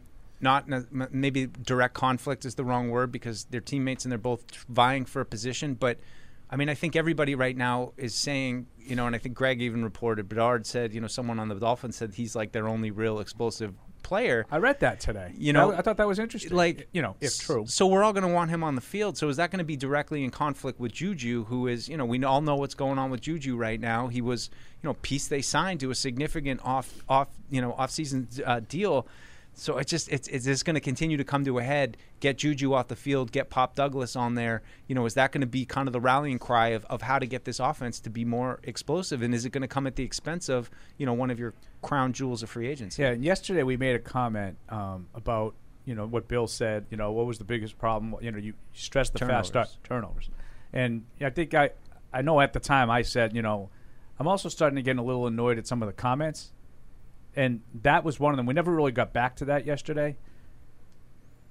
The first game against Philadelphia, turnovers were huge. I mean, a, a direct pick six that takes, you know, it takes a three nothing game with you on the move and takes it, it, it makes it a ten nothing game. That was a huge swing in the game, and then you follow it up on your next snap by turning it over again to give them a short field to then make it sixteen nothing. No one would argue that. What was the difference in that game? Turnovers, early turnovers put us in a hole. This game, I'm sorry, the difference in the game was not a, a, a turnover. And the difference in the start of the game, you didn't fall behind 17 to three because you fumbled on the second series and then let Miami go. You have the game book right in Yep. front of you, Mike. Yep. What was the drive that made it 10 nothing? Uh, that will be the next one. That will be 11 plays, 73 yards. Okay, you didn't you didn't you didn't lose that game because of a turnover. when you let the team go 73 yards after said turnover. And then that was it. Yeah. Well, I mean, and, and you know, just to illustrate it, all right, on their first drive, In they the didn't- first half, they I didn't, mean, they like the didn't slow start They didn't turn the ball over in the first half, but on second and twelve, I mean, first they do a run for negative two yards, a negative play. Then Matt gets sacked for negative nine yards. You're now in third and twenty-one. Right. Stevenson for nothing. Now, just to compare that to the drive that you just asked me about, uh, already up seven nothing. You know, Isaiah Wynn has an illegal block above the waist, so back them up 10 yards. They're first and 19, but what happens? They get a 28 yard, you know, the 28 yard pass to Waddle. So Screen, it- yeah. It just it just shows you what happens why the Patriots they get in a hole hard to come out, but when you have weapons like those guys, you can get out of those holes. And the play that Douglas fumbled on was what? Third and nine, I want to say? Yep, third and eight. So third and long, he's converting the same way Miami converted their long yardage with a quick screen to a quick, fast receiver Yep. who made a play and unfortunately he fumbled, and then we don't see him again the rest of the night. and he would have had the first down, and he would. You know, Oh, he had the have been- first down. They would have been going. You know, they would have been. They would have been marching. So maybe that's something to build off. Uh, Chris with the TIAN says all the knowledge in that studio, and no one's been able to pin what the issue is with this team. Isn't it obvious? It's the lighthouse bell. Bad news bell. No more bell until the team wins. It's the equivalent of singing "Sweet Caroline" at Fenway when the Sox are getting blown out. I don't know. That ha- that happens at the beginning of the game. Yeah, we don't ring the Yeah. bell in the middle of the fourth Right. quarter. right, but uh, you know. I know he's just having fun. Oh boy, everybody's a comedian. Although we did have Kevin Faulk on. Uh, Tim, our friend in Dunkin' Donuts, loved the halftime show with Rodney Harrison. Oh, There we thank you. Yeah. Hot Rod. Yeah. Yeah, he's uh, he's great. He's he just he's was always one of my did you favorites. from did the you moment. and of him course I did. kind of bond? Big hug. Yeah. Big hug, Freddie. Any uh, any I saliva? Said to, I said to Brad. exchanged? I said to Bradley afterwards. I said, you know, I used to have relationships with the players. he started laughing. Uh, Vidu in California. What's up? Hey guys, can you hear me? Yes. Yeah, cool. Hey, uh, I'm California, longtime Pats fan. I remember uh, putting a bucket under my leaking roof in the 2018 AFC Championship because I just couldn't be bothered. Ah. um, so I, I, you know, I don't want to take up too much time because I'm are a lot of folks. So I don't want to get to the point here. What is it going to take to fix this O line? Because my theory is, you know, Max, like you got what two seconds, 2.4 seconds to throw the ball. You give him a bit more time to throw that ball. Receivers know that Mac has a little bit of time. They can get a bit more open. Plays can get a bit more explosive. Things just haven't been looking good since Scarnecchia left. No, I And hear so, you. You know, is it Yeah. yeah, coaching or, or talent or players? Like, in your opinion, I mean, we may not have the right answer, right? But what do you think we need to do to in, in, uh, now or in the offseason to fix this O line? Because I mean, let's start there, right? Yeah, I mean, Get you know, 'em in, talent at play 'em. talent at tackle. But I'm I'm going to make a prediction. players. This is a good test this week because this is a formidable front seven, good defense. I think you're going to see improvement. It's not going to be It can't- you know it- Dallas Cowboys. It can't be worse. Yeah, it's you're going to see improvement. You know, Strange now has a game under his belt, and when you has a game under his belt, Trent Brown I think is going to be back. Um, you know, David Andrews is still there, of course. Um, Does, I think does Vederian Lowe play right tackle, or do you think they? I mean, I, I think anything would be on the table. Yeah. anything would be on the But table. Yeah, I, don't think it'll be as bad because I don't think you can play that bad two weeks in a row against I- anybody. You're going to see it be better. It's not going to be great, but it's going to be better than last week. Yeah, let's hope so. Because I saw I saw Strange and I think it was Strange and Onwenu left one guy. I know. Sack Mac they were both holding the one dude, and they couldn't even hold him. And I was like, come on, I know we can do better. Yeah. You know. Yep. yep. Cool. All right. Hey, love you guys. Uh, All right. Care, man. Thank you for calling. Um, let's go to Rooney in Tennessee. Rooney. Rooney! What's Rooney. up, Rooney? Hello. Hi. This, uh, this is not Rooney. This Oh. is Ernie. Ernie. Oh, man, Matt. That's not even close. it's Ernie Adams. Thick accent. Um, yeah, uh, I thank you guys for the, the great content that uh, you guys put out. Well, thank you. I really appreciate. Ernie, can you come back to the booth and you know call Bill during the game? I'm only kidding. You know, they had Rodney Harrison at halftime. Did that bring back memories? Yeah. Yes. Um, yeah, you guys do a great job, and uh, just appreciate you guys.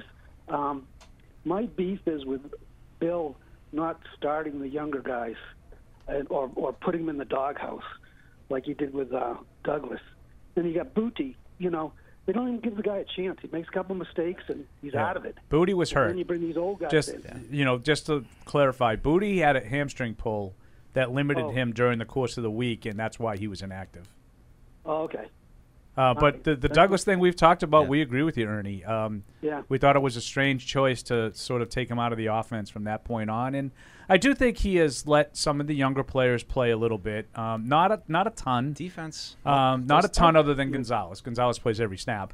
Um, but Yeah. White, White, and Mapu have been sort of part-time players, Yeah. and, and they're finding their way. I mean, I think, Yeah, I- I think it's at least a positive sign that Bill's letting some of these young guys both kickers play. I think That- they'll that figure it out that by the doesn't end count, of the year. Mike. I think I think that we'll see a better product to the middle. I think they get better. They'll get better. I think so too. When the schedule lightens up, now we'll have the same thing that we've had the last three better. years. They'll They'll play, play better better. against the Saints than they did against the Okay. Dolphins. Uh, There's some other I good think the teams in the defense is playing schedule. better though. And not Sunday. even against the tougher teams. Yeah. Yeah. yeah. I didn't see it. It's not. I. th- I think in the first game, absolutely. Philly's a good team. Philly's a good offense, and they made that offense look average. Well, we'll see. All right. Yeah, I thought the Ernie. defense played really well against Philly. I Uh, still think that. Like, I don't change my opinion because of what I saw the following week. I think they played well in the first game. Uh, Eric's in New Jersey. What's up, Eric? Hey, Freddie, Paul. Uh, yeah, Paul. I think the you know the Eagles playing not playing uh, the preseason there might have had something to do with it, but Maybe. overall, I thi- Maybe. yeah. Uh, I just want to kind of give us uh, two points here and kind of see your guys' take on it. Um, the I see the only two viable options to make this offense uh, any dynamic would be Demario Douglas. Uh, and then you know Tyquan Thornton. I mean, he's the only guy that can. You know, they have the two skill sets that aren't replicated on this roster. Um, and possibly, do you see them? You know, maybe trying to get creative as using those motions that McDaniel's uses with Hill, Waddle to kind of you know free up that space with you know Tyquan so he's not getting jammed off the line and you know maybe get those downfield throws. And I'll take it off the line. Thank God. Yeah. I've been I've been thinking about That's that. all right. I mean, I it's see it's some of that, It's yeah, it's why not? appealing in theory. Um, in practice, I wish I've seen it to like have some excitement about Thornton and say, you know, I think his speed can really, you know, help complement this offense. And you know, maybe I mean that's the thought that's going through my brain constantly. Like, well, if maybe Douglas and Thornton, like maybe those two get them out there, you know, with Parker and, and a little smattering of Bourne, and then maybe you, you've got some speed, but. Unfortunately, I just I can't tell you that I've seen a lot out of Tyquan Thornton enough to at least make me think that it's it's possible. I mean, in theory, it is that you know the player we thought we were getting when he came out, but I just haven't seen it yet. Uh, how about Eldred in North Carolina? What's up, Eldred? Hey, fellas, how y'all doing today? All right.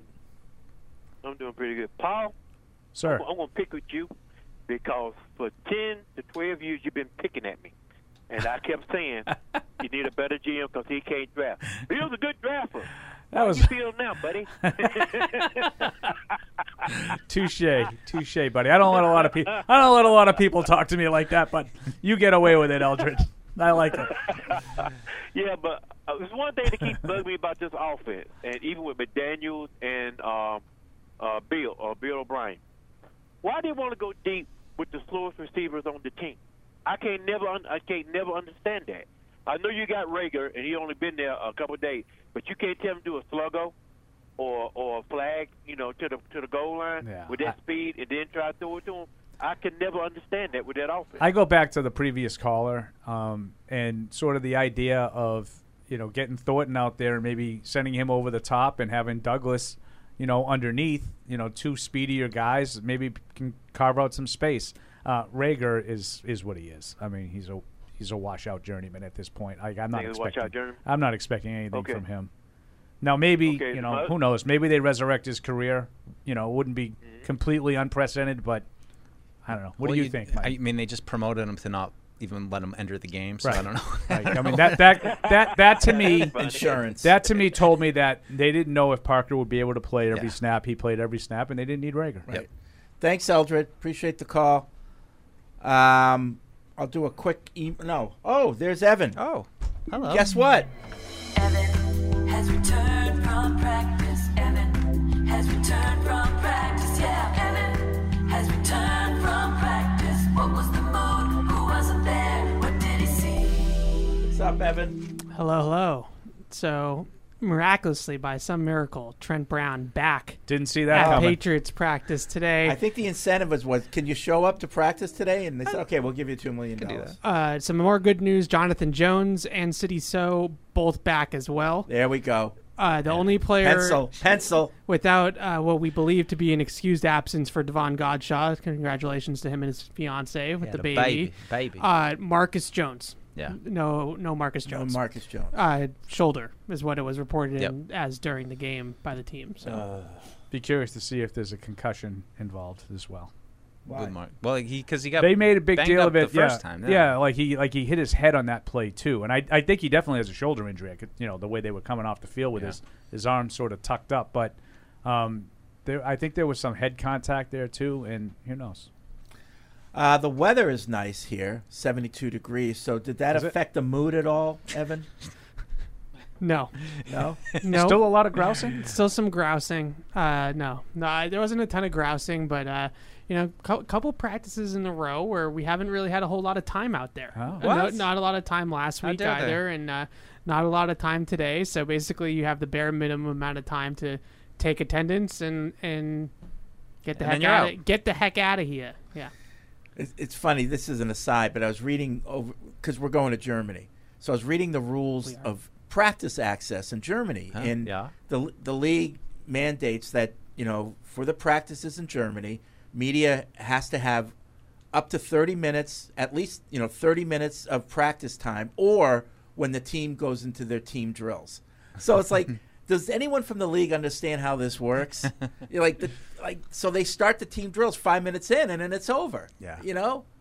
Like there's no sense in putting in the thirty oh, minutes. Man. I know? thought we were gonna get to watch a whole practice in Germany right. for a second. so it's in other words, it's going to be no different than the practices yeah, we get here. Yeah, I mean, listen, it's not not a not a big deal, but I Yeah. just uh, yeah, that was very short out there today, so I have no idea how anybody looked or what, anything that went on. barely Uh, got the mood. Yeah, Marcus Jones Um, can't play. Is that really up pads, the Jets' mood? Pads, yes, pads today. full pads. So they've been doing full pads Wednesday. They, they've been doing pads we- most Wednesdays. Yeah. I would say since the First and second down day usually. Yeah, uh, mo- most Wednesdays they've been doing pads. Uh, you know, Bill O'Brien said yesterday that run game, obviously, with how bad it's been, is going to be a huge emphasis. So I'm not surprised. You know, put the guys in pads and let's let's try to get the this thing rolling for Rhamondre. Yep. Okay. Um, there have been several media people who have had very hot takes lately. Oh. Were they out Scorcher. there? Any of the hot takers? Uh, I'm not sure who you're referencing. So I Um, Greg Bedard. was he out there? he was. he was What not. was his hot Greg take? Better doesn't go. to Oh, did you hear him yesterday? No, Oh, he was just like I read him today. he had a rant. Oh yeah. It was Yeah. good. It was Yeah. good yeah. stuff. Evan liked it. I liked it. Actually, like he, he did make a lot of sense. I have to say. I you know I read the stuff that that uh, he and Giardi have been talking about with the defensive game plan, Mm. and I'm not sure I I'm, I'm on board. I, I I think I'm more on on Belichick's side. Um, I know that probably stuns you, Fred. Um, the whole you know passive approach on defense. I, I, I yeah, I'm not telling you it worked because I don't think it worked. I don't think they played very well. But I think the reason why it didn't work for the most part was because I don't think they tackled the way they normally do and swarmed to the ball and, and whatnot. But like, I, don't- I don't think it was a a dumb sort of idea to say we're going to just put everybody back and make sure that they go the long way. I don't think that was a. I mean, it, like I said, it didn't work. Yeah. So I'm not trying to give him credit for something that I don't really think was executed properly. But if you just played them straight up, do you think it would have been any better? Well, Just like yeah, it could have been a lot worse. Trying to go get him. Right. You I don't know? we'll see. I mean, it's not that far before they play them again. I think it's just. but what was his hot take? What did I miss? Well, I, I just think Yeah, that, like to that, I agree with you that general. like that's the kind of the only way you can play offenses like that. I think Jabrill Pepper said it best after the game when he said you have to make them snap the ball as much as possible. Like if they're just if they're just going right down the field in five six plays all night long, then it's, then we're screwed. But at the same time, th- this team needs the defense to dictate the game, right? Like the Fair defense point, and they have a lot of money on the defense. the, the defense true. can't just like bend don't break and it can't just hold on against good offenses the defense needs to win the game Yeah. and they were very very far from winning the game but his rant about pop douglas was spot on Yeah. spot i mean the point that he made about so zeke fumbles on his first ever touch as a patriot in week one and is immediately put right back into the game but then a rookie fumbles on a rookie mis- moment. Really, it was all it was, and never sees the field again. So like, where's the consistency? Like w- with it, either you're in the doghouse for turning it's, a ball it's a over, or rookie you're not. rule. It's a rookie rule. I mean, we've seen it before here, you know, and, And I haven't liked it then. No, we never liked it, but that's what And he does. I would but, even but go- Conditions on the ground have changed since those times. You know. Yeah. That's my thing. You know, like we're desperate right now. We're desperate for di- We're desperate for somebody who's dynamic. I mean, it's not exactly the same uh, in any way, but I just I was just thinking of Welker getting benched before that. Uh, Well, that- Jets and that game. was a- and that's not a rookie thing. that And I was a- think it's an inconsistency thing. Yeah, that was. guys you like, guys you don't like. Yeah.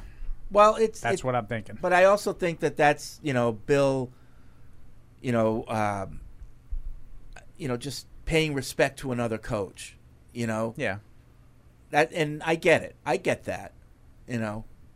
I, I I'm o- I'm okay with that. Yeah, I wondered if, if Ezekiel Elliott did that, if he would have gotten benched. My guess is no. Um, Micah from South Dakota, you guys opened the show by talking about how the Jets' offensive line hasn't been good in their first two games. I feel like our pass rush hasn't been playing anything spectacular to start either. I want to see Matthew Judon uh, make his presence known this week. What are your thoughts on Judon possibly having a big game? Also, I saw that Christian Gonzalez is third highest rated corner in the league on pff, through the first two weeks. What have you seen from Christian Gonzalez early this year that makes him so highly rated? Athleticism. Athleticism. Yeah. I like it. He can move. His ability, Fluid. the, the, the swivel hips, Yeah. the ability to cut with the player. I mean, that's a rare talent. Yep. You know, I go back to Revis like that. I just love watching Revis do that. Just Yep. mirror his, you know, the receiver. You know, obviously, Dion, uh, Dion, Deion Sanders was amazing. Prime. You know, he, but Coach Prime. Coach Prime. Yeah. Coach Prime. Um, did you hear what Coach Prime did at practice?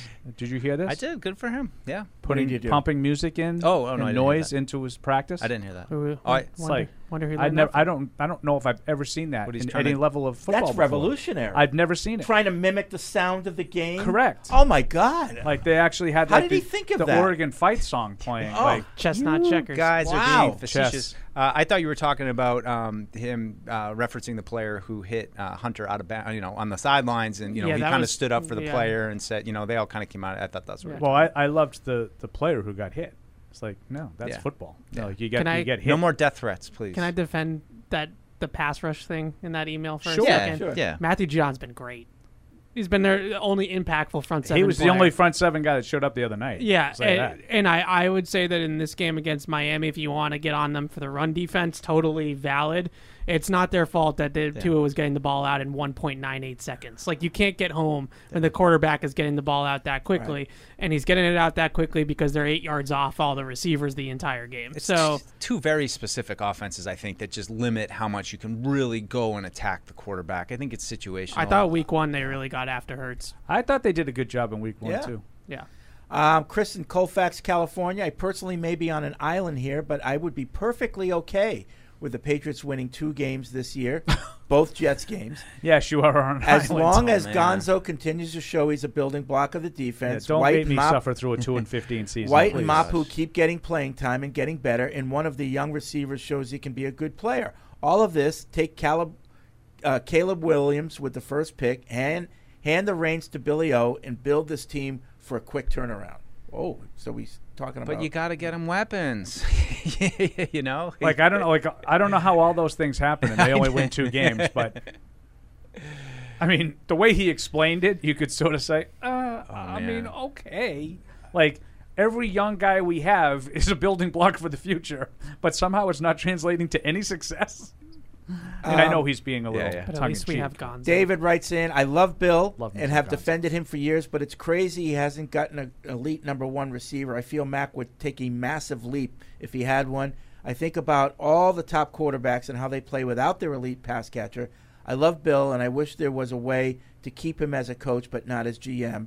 Also, proud member of the Booty Clap Bandits. Shout out to Mason on Catch 22 last week. What is this? Is this something that you guys is? You guys have a little cult What- What's a on? clap band? I I don't know. oh, come on, you know. I, I honestly This is don't where know. he throws it all on Alex's lap now. Right. Th- th- these are the Some things. stupid thing the- Alex the- came up with. These are like the Patriots Twitter things that like Barth knows that make it makes us a good duo because my head's in the sand when it comes to these things. He, he, I don't know, but booty clap band. I mean, Bo- booty was inactive, a lot uh, on healthy there. scratch. I don't think he was a healthy scratch. You I think, think it was he the had a- I think he had a hamstring. I don't know. He played pretty poorly. You're doing a the good job if you make the booty clap. Oh, thanks. Make your booty go. Matt, again, enough Uh, about your weekend. Uh, yeah, I, I do. I, I would. I would disagree with you on that. I think he. I, I don't think that they they elevate a guy off the practice squad to not play if Boutte was healthy. I don't think that makes I, any I, sense. that, I, I agree with you there, I suppose, but I don't think Boutte's seen the field regardless. Well, that could be. Yeah. Yeah. Uh, speaking of Fresno, I'll be schlepping across this great nation for work and scored a ticket for this Sunday's Patriots Jets game. Oh. Will wear my James White jersey. Madam Morant's judgment be damned. Fred, while at the game, what can I do to help the team? Originally, I figured storming the field and maybe streaking could boost Mac's spirits, but now I'm figuring I should focus my efforts on relaying the pregame show keys to the game Yeah. to the Patriots sideline. Oh, they'll get 'em, don't Any worry. messages you'd like me to give the a-hole Jets fans? Zach Wilson looks like a garbage pail kid. you can you can hold up pictures of your mother to Zach Wilson. Maybe that'll distract him. Oh. You know? I think that would get him in a good mood. Yeah, How Speed's mom would feel about that, though. yeah. Uh, but uh, be careful. That's Now, Be careful out there, kids. With Yeah. Parker, you know the whole thing about him playing every snap. Every snap. So I wouldn't be surprised if Boutte's a healthy scratch this week, because I think they had an extra guy last week just in case Parker wasn't healthy. Now they probably feel like I don't- he made it out, so maybe they don't need Boutte at all. It's either one of two You always- things. you always need Boutte. Either Parker just wasn't good the other night, which is possible, Or he wasn't healthy. or he wasn't healthy. But he did not. The film was not friendly to DeVante Parker. Yeah, I don't think the film's overly friendly to any of their receivers, not named Demario I, Douglas. I kind of know what you're going to say, Paul. I'm going to say it anyway, though. C- Couldn't you just give Reagor a couple snaps to see what he looks like? I mean, I know that there's probably not much there, but like you dressed him, you, you elevate him. You only get a couple elevations a year on these kind of guys. Like, is it worth just eh, eh, hey, g- give him a I- couple snaps? You know what I think of him. I know, I know. That's the I know. the Parker thing though, like it, the interception was was a bad throw by Mac. I'm not trying to absolve Mac of any wrongdoing, but, But if it you're was a really bad play by Parker. if you're too. DeVante Parker, you cannot get like bullied out of bounds Right. like that by That's Xavier what I Howard. like. Like You that's that was can't. my question after the in the post game show. I was like, why is he out of bounds? I, I Because mean, he got if if we, if we, if we were dominated. if we were uh, knocked into the cheerleaders. No, Yeah. if we were DU Dolphins infielder, I feel like I would be saying this is like textbook from Xavier Howard. Like, you know, I mean, I know it, it can happen to Parker, but like he did everything perfect, Oh, yeah. including making the interception. But I mean, talk about pinning a guy to the sideline so he has nowhere to go, and then being able to turn around and make a play on the ball. It was just you awesome gotta ball. at least contend Yeah. test the catch Right. point if you're Parker. Like even if He just got even if you don't come out. up with it, like at least make it a harder interception for Xavier Howard. Yes. I mean, he just didn't have any fight whatsoever on that pass, and Howard just completely Well, it, dominated. it also him. looked on the play like Howard picked up the ball faster than Parker. Like Parker turned. Well, that's because Parker was mixed up with the cheerleaders. Right. You know, like Howard had a beat on the ball before Parker did. You know, It um, just- it was just a. It was ba- it was a. Bad. I thought it was a bad play. Yep. yeah. You know, situationally, a bad read, bad throw, bad route, bad uh, you know, sort Bad, of reaction, bad, bad. Yeah. reaction to the throw. I think there's a lot of blame to go around on I that. wonder Uh, if I thought it was bad. Kevin in Dublin, uh, I won't add to the various concerns voiced about the state of the patrons' talent. However, Thank you. I think there is a real leadership void in this team.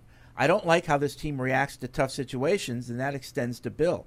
This team has a soft underbelly, and that could be the thing that kills their season in September. Now, I'm wondering what his examples of that are, because they fought both games. Like, after digging Yeah. a hole, they fought back, you know. Yeah. So I don't know, like, where he's coming I, up with that. I just think like all this stuff, like leadership and all this intangible stuff. Like it's easy to be a great leader, leader when you're winning. Like I, I just, I don't know. I don't think that that's the problem. Like I don't think the problem isn't that they don't have any rah rah guys in the locker room or anything like that.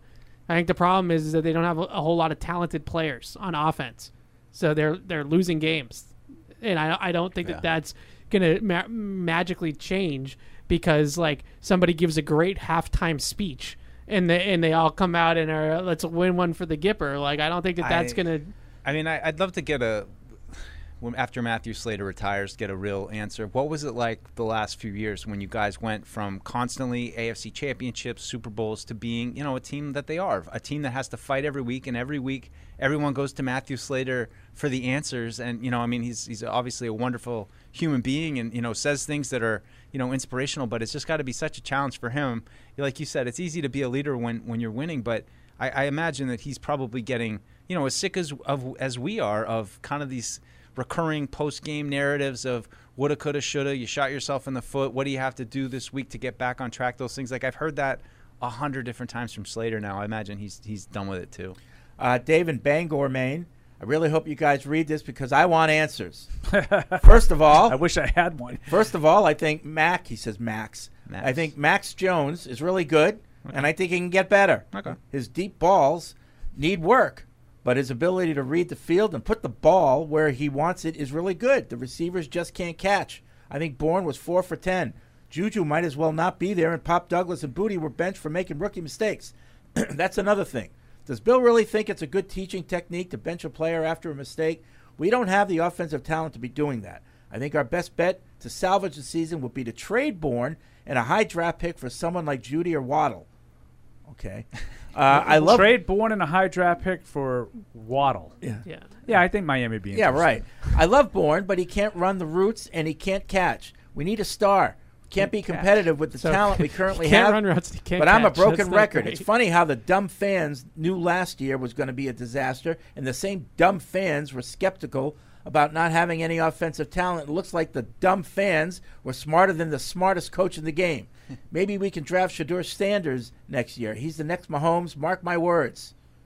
I do like Shedeur Sanders. How about if they do that? Should Shedeur Shador? Is that how you say his name? Shador. Shador. Is Travis Henry coming with him?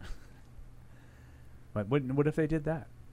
You know, you get in a situation where you could draft him. I, you know, I, I kind of come to with Mac is like I just I'm fine with him, and I don't I don't really I'm not really perfect word, interested. fine. I'm not really interested in like swapping him out for a veteran journeyman and like Oh, I'm then not let's either. like I Mac is like fine, and unless we can clearly upgrade him in the draft because he needs to be, then great. But otherwise, I would just say let's stick with Mac. Let's continue to throw it at the wall in the draft and take you know midday mid mid round picks. Um, but I'm not interested anymore in like, hey, let's get rid of Mac and go for Andy Dalton for a year or Jameis Winston for a year Is- or are any people of those. suggesting any- that? No, Because that would be terrible. But I that's totally gonna agree. Be, but that's going to be There's all no offseason. veteran that I can think of now.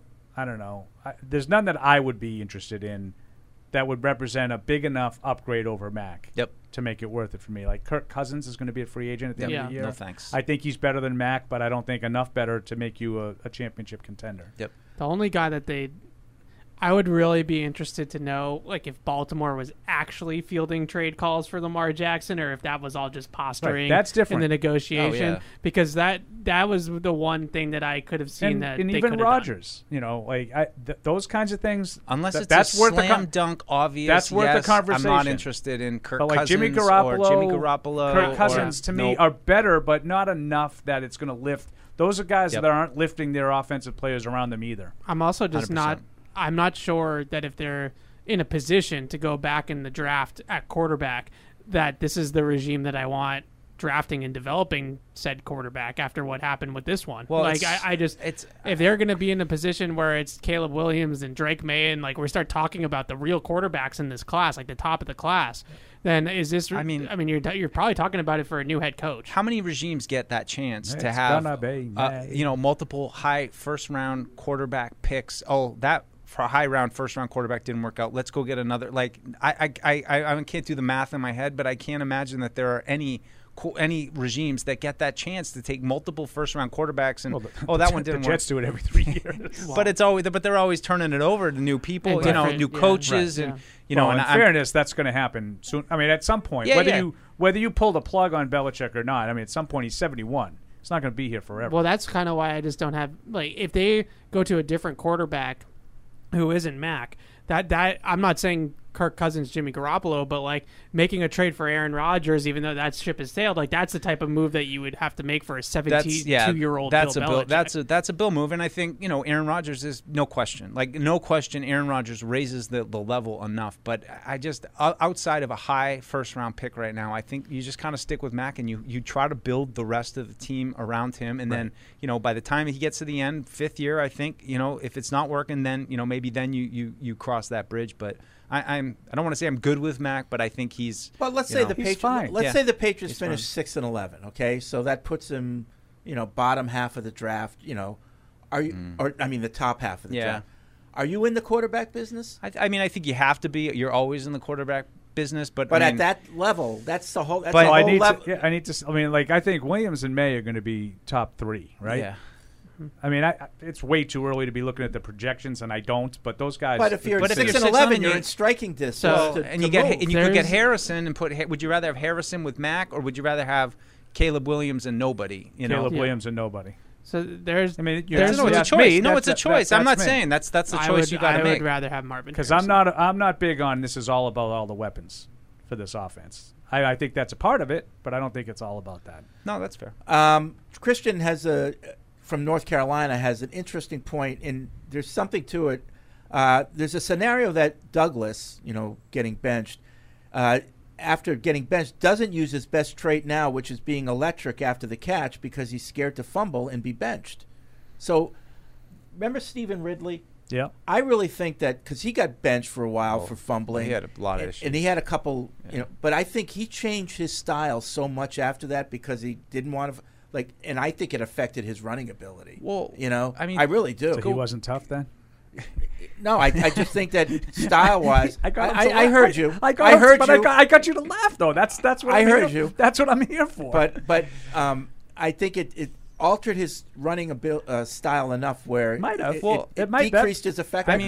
Go to go to Damien Harris just a few years ago when he's walking around the halls like holding a football like it's the program, and then and then he fumbles the next game again. Like Right. you know, I just it, it's a fine line with some players like getting in their own head, and and you know, I just that's one of the things about coaching that always you know intrigues me is knowing what buttons to push. But some guys. You, you can't push the wrong button with them because then they get way too much in their own head and then it snowballs on them. I mean, you walked into that locker room after the game on Sunday night, and uh, Mac. I, I don't know if. Oh, Mark I know- Daniels had a running I don't know journal of what Mac was doing. I yeah. See now, post-game. I, I missed those tweets. So I don't know. It if wasn't a tweet, it was an article. Oh, sorry. Mac, I think Mac and Pop Douglas's lockers are right next to each other. It and then Boutte's locker is is right there too, all in the receivers, and uh, Mac and Pop Douglas were sitting in their lockers with their heads down, with towels over their heads, in full uniform. Still, by the time the the media got in. Fred, performative. got got in the locker room, which is you know twenty minutes or so after. I mean, everybody else is like showering, like you know, pads are off, all that, and the quarterback and, and Pop is sitting in his in his locker, and I'm thinking to myself, like, quarterback, I get because they lost the game on a fourth down like twenty minutes ago. He fumbled in like the first quarter, like you know, like you would think that you would Couldn't wait to get out of his equipment. and and, and, and I, I that was that it was like it, I don't need a running diary of, of the whole thing, but But, you know, you, it was some- telling. Some yeah, some people might say, "Oh, so what?" When guys do that, and they know that the media's in there, there's something to it. Performative. Yeah. I, and and it may be, but they know they they're okay with being seen that way. Is my point. Right. Because You know? are the one who cares. Um, the the Demario. he- this guy. I, I no, I- like I'm just I'm not here for that kind of No, stuff. but and he- like but the you're fact right. that the fact that there was a running journal on it to me. But is you're like right. But you're beyond right. Pathetic. Like like it's not good. I I get what you're saying. Like you know, like no one else cares. Right. Like you have to make a show that you care. But I'm going to be But fair about it. Demario Douglas, and I, I read all the quotes right away, um, stood, answered all the questions. That to me is a, a strong positive for a young player. And I think back, and I think my buddy Mike Giardi wrote about this, to Cyrus Jones, who was a young player who fumbled a punt, I want to say on a Monday night game, Mhm. and he couldn't have gotten out of here fast enough. Yeah. Didn't even come close, didn't even contemplate standing tall and taking the heat. Yeah. And I, I do think rather than like sort of the, the dog and pony show of I'm going to sit in my locker, you know, I'll go back to your guy. So I'll, I'm going to take this off the Patriots, so you'll you might take it a little bit more seriously. Your guy that you hate as much as anybody in the league right now, Steph Diggs. Yeah. You're the one who was so affected when you lost the, the AFC Championship game. You're going to stay out on the field right. just long enough for all the NFL cameras to get you. Wow, that Steph Diggs, man. It he really really him. cares. Yeah. Like that to me is is as worthless as worthless can be. It and I think he's a terrific player. I don't hate him the way you do, but I don't. I'm not here for that kind of histrionics. But but that's but, useless. But here's the thing, Paul. Now, knowing what we know now about Steph Diggs, it, it meant something, good or bad. Like like this stuff is not good. You know, like he does when things Mhm. go bad. What, what we've learned from Steph Diggs is he doesn't handle it well. You know, when he doesn't get the ball, when when he doesn't think the offense, you know, like well, when they lose, or when they He's lose, upset when they lose. But but that but it affects the team. The way he what the way he behaves, I would hope- I would hope it does. Affects the team. I would hope when you and lose, it's it not affects good. the team. It's not good. Yeah, I, don't know. About I would that. also I I understand where Paul's coming from with the journal and all that's ridiculous. But, Yeah. and and the sitting in the lot, but I was the general mood. You know, th- that was everybody. It was on- like a playoff loss. Yeah, uh, especially That's the way it was relayed to me. It was almost like they lost a playoff game. Especially on the offensive side of the ball, the defense. I think the defense has more confidence in general, and they walk around with a little bit That's more swagger. that's for sure. Uh, in general, and I, I really thought post game too. Just since we're on the on the topic, like Matthew Judon's little opening statement that he made Ugh. uh, was. I didn't like that either. Why didn't you like that? We're not a bad team. I'm Uh, not taking any questions. Don't tell me uh, what questions I can uh, ask. Okay, the bad team thing. I, I Don't guess tell me is- what is- questions I can ask and I can't. I'm not taking I any questions on that. I didn't really. He- that's not really what he said, but I, I don't really go about. I don't the- want to the- hear any questions about us being a bad team. Isn't that what you said? Yeah, but he meant like I don't want like don't be asking me questions where you're just trashing all over us. Like you know you want to like ask your questions, but don't like you know we're not going to telling you what you can ask and But what nobody you can't ask. nobody does that, right? No, n- I- Yeah. certainly not here. Yeah. In New York, they they do anything. I, I thought that I the bad team thing in the questions and what besides so you were that- talking about something different. Yeah, Okay. I thought My what bad. he what he said about uh, the lack of energy that they come out with early in games, and how you know he said that we people the, the opponents are too good. The schemes are too good. The players are too good. That if you get yourself into these holes like you're not going to win very many football games in this league playing this way. And you know i i, I thought that that Yeah, I have no problem with that. I thought that he showed, so- you know, he's not, for whatever reason, they don't vote him a team captain, but it's very, very clear that he is, he, other than Mac, Matthew Judon is the face of this team right now. Oh, yeah. And, uh, and I thought that, you know, him standing up there and, and at least addressing the elephant in the room right off the bat without even being prompted by questions and things like that was what leaders do. Like, is, people uh, talk about no leadership, and I, I thought he showed great leadership. This isn't making me feel great. I didn't really hear all this stuff about the locker room being like that, and then Mac being kind of dour today. I, I, I, I don't know. This isn't giving me a great vibe right now. Well, if they come out and kick ass, then I'll be okay. Yeah. Uh, Kyle Yeah. and Pembroke, I have two predictions on how the Jets game will go. My fan optimistic prediction is that we win 42 to 3, shutting them down on defense and dominating them on offense. My realistic prediction is that we win 13 to 6 in a defensive snorefest like the second game last year with the Jets only scoring two field goals. How do you guys think it'll go? The second one. Me too. I got three. More likely the second one. Dentist. sure. Yeah. My Trip to fan the one, dentist. my fan one's like you know forty eight three great. My prediction apparently on Patriots Unfiltered on TV, which I did on Monday when I was sleep deprived, and Paul correctly instantly called me out for like predicting a 27-24 game, and I almost fell was like, down. what? And I'm like, I go, yeah, what? I go, a lot of defensive scores in that one. I see this more like 17-13. but then, but then my real prediction is probably more like that. Yeah.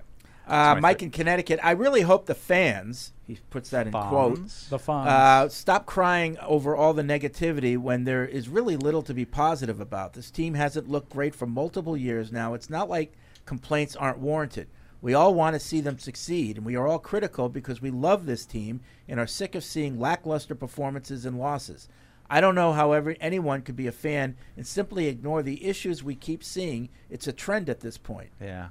Sure is. I think we make it fun though. Don't we make it fun? We have some fun with it. I think we try You know, to, I think we and try to. I, I think that from the fans' perspective, and this is why, like, this is probably a deeper thing. that doesn't need to Oh, be deep dive. Yeah. Huh? But like, I think there are two different kinds of fans. And I think some fans just want to hear that everything is great all the time. I'm not mocking anybody here for a, a rare time that I'm not being snarky, Paul. Um, some fans just want to hear about all the good things and all the potential and all the hope and all the positive, right? And other fans want to hear it straight. They want to hear exactly what you think, and and they you know, they go from there. Now, neither one is right or wrong, but from my perspective as a fan, okay, not as covering the Patriots because this is it's different for us. We're, it's a job and it's different. But when I was a fan, I never wanted to hear that everything was great because you know why? Because when I was hearing about, you know, and I think back to being a kid, like I think it was 1980 wa- wa- was one of those years that like everything was great. Like all, and, and I was a kid, and I, you know, this is awesome. They're gonna they're gonna be stacked and they're gonna be loaded. Then the season starts, and you're like losing these games, and you're like devastated. Like you're crushed. Like I thought they were gonna be awesome, and they go two and fourteen. Like how did I read all of this stuff all during training camp about all of these Yeah, things that were great? lied to you. You know, and you you come to find out it was just nonsense. like that to me is devastating as a fan. When I think I'm going to be great and I'm not. Whereas if I, you know, if I'm reading about like last year, I thought the media as a whole did a really good job of telling you there's some problems on Yeah. offense. This doesn't look right. So when the season starts and it doesn't look right, you're not like hit with a truck. It didn't look right, and I've been reading for six weeks. It doesn't look right. I feel much better then. I'm not happy about it, but I feel better than I would have if I was told that everything was going to be great. You guys all have like real journalism backgrounds. Do you think that Not that? really. I mean, but well, yeah, you do. Uh, But I mean, you know, you work for a newspaper. I mean, do you think that that feeds into uh, how you cover it? Because I I never did, and I always feel like when I started blogging about the team, that I approached covering the sports uh, as I did being um, on a team. And you know, you don't really sit around on a team and be like, "Aren't we awesome right now?" Like being on a team is about what do we have to get better at? What are we working on? What are our weaknesses? Who's hurt? How do we like those are the things that I always love discussing. And I mean, I guess in some ways you could say it's negative because even when the team's playing ba- good, you're like, all right, what? Do, how do we get better? What do we, you know? And so that I don't know. It's just I think we all kind of come at it from a different Yeah, place. you really don't. You don't. You, you Yeah. really don't take time to sit back and congratulate yourself. Not when you're on a team. you're moving on, right? Like Right. you're always It's- talking it's about what are game. the issues Yeah. and how do we, you know, no, those are the But I topics do and think things. there that is get Unless some you're in. Colorado. And I think it's a little bit more prevalent now because of the social media. I think there's so Oh, much of that sure. instant. It's changed the you get sports. that instant um, connection to your readers and your listeners and whatnot, and they don't want to hear it. A lot of them don't want to hear the bad stuff. So I do think that Im- impacts what you stress. Yeah. Yeah. Now we work for Pages.com, so it's kind of inherent that we're looking for things that are a little bit better, right? You know, to talk about. We're not lying, you know, but like it's, it's what you emphasize. yeah, I'm going to emphasize like that was like the greatest creative special teams play I've seen, I'm, and I'm going Yeah. to talk about that. Not because like, like I, I don't believe it, because I do believe it. Yeah. But you know, rather than saying, "Oh, geez, you know, they really can't do this, that, and this," you know, maybe you find something that's a little bit more positive. Yeah, but, the rest of the media does that too, and I don't understand why. But that's usually how you are on a team too. And you there know? it is. but that's how you like. How many times did you have a coach stand up and go, "We got no weapons. We can't. We you know we drafted bad. You know like you don't, don't do that. Jim Mora does. Right. we can't do diddly poo on offense. Uh, Lee in Fall River, I'm so glad to hear Evan talking about fullbacks. Who needs the element of surprise when you just win the matchup? They they can know what play you're running, but it's still hard to stop a bulldozer with a head start. That's uh, we were Yak. talking about that Saw yesterday. some yak.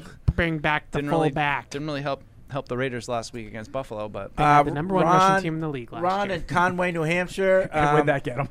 Here we are with the Jets. No Rodgers, but an awesome D line, and Sauce is a great cornerback. Withstanding what has been observed so far this season, mistakes and the lack of running support is a huge problem. I know the O line has had issues staying healthy, which magnifies the turnovers and bad play calling. I read Mac's quotes yesterday where he said, I think we're 20 yards away from being 2 and 0.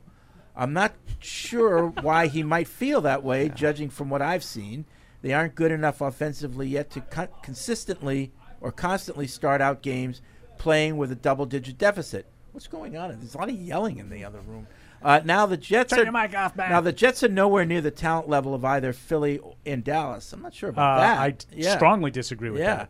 Uh, but my question for the panel today is: A, do you think Pop Douglas will start? And if so, how long will he be in at wide receiver, or will he be stuck at returning kicks as punishment? And B, do you guys think this will be a game that could jumpstart us with a win, or will it crush us with a loss? If we win, I don't think winning would make enough of a difference for our confidence without Rodgers at quarterback for the Jets. Your I, thoughts? I disagree on that last point. There's a lot to unpack It's all. It always helps to win. Oh, I think yeah. it depends on how it happens. I mean, maybe that's true, but if Zach Like, you Wilson hand- escape- yeah. if you escape the like Jets someone with, like, said, like victory- my, my fan side says like forty-two to three. I think they get a tremendous amount of confidence Yeah. out of something like If- if they if they march it up and down the field against that defense. Well, take like take last year's game for example. Like how much do you think That's not from gonna that, give a from lot- that that's not Marcus Jones, give a lot the of- yeah. Marcus Jones? You're like Marcus, great job. We either like- one of the two wins against the Jets, if they have a repeat of it, that's the way, the way No, they win. I think you got to play well and, take and, much and, from it. and yeah, you have to execute and, and do things you haven't done and answer some of those questions that Yeah. you've been asked for two weeks about like, hey, you got out there, you, got, you scored a touchdown on your opening drive, like you know, great, Finish you know, some you finished Yep. it off, you kneeled on, you, you you got the ball back with a three point lead and you kneeled on it, you know, those kind of things. Yeah, and uh, I do think Demario Douglas will be back. I don't think I don't know Well, about start or I- whatever, yeah, but I think well, they he'll might be have back. the 13, you know, they might My have to get guess Farrell is, Brand out there again. Tomorrow Douglas has like,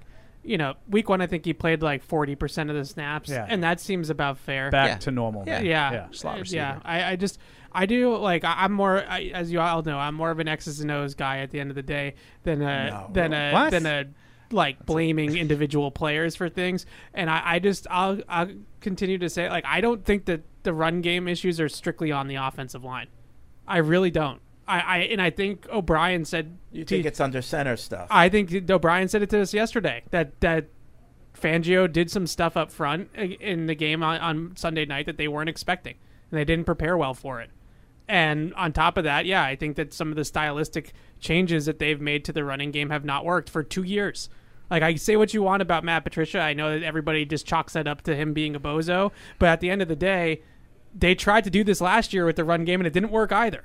Like they, they got rid of the fullback. They tried to be more zone heavy. They tried to run a lot of, of more one back stuff, and it's also didn't work. And people talk mm. a lot about. I mean, because Stevenson ran for a thousand yards and averaged five yards a carry. I mean, on paper that looks really good.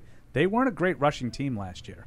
You know, in league wide, average per carry as a team was Yeah. was bottom ten. He was great. Like Individually. Stevenson, maximum. I think he led the league in yards after contact last it. year. I believe it. Um, and that number is is got smaller this year. Like I think there's a lot of factors involved.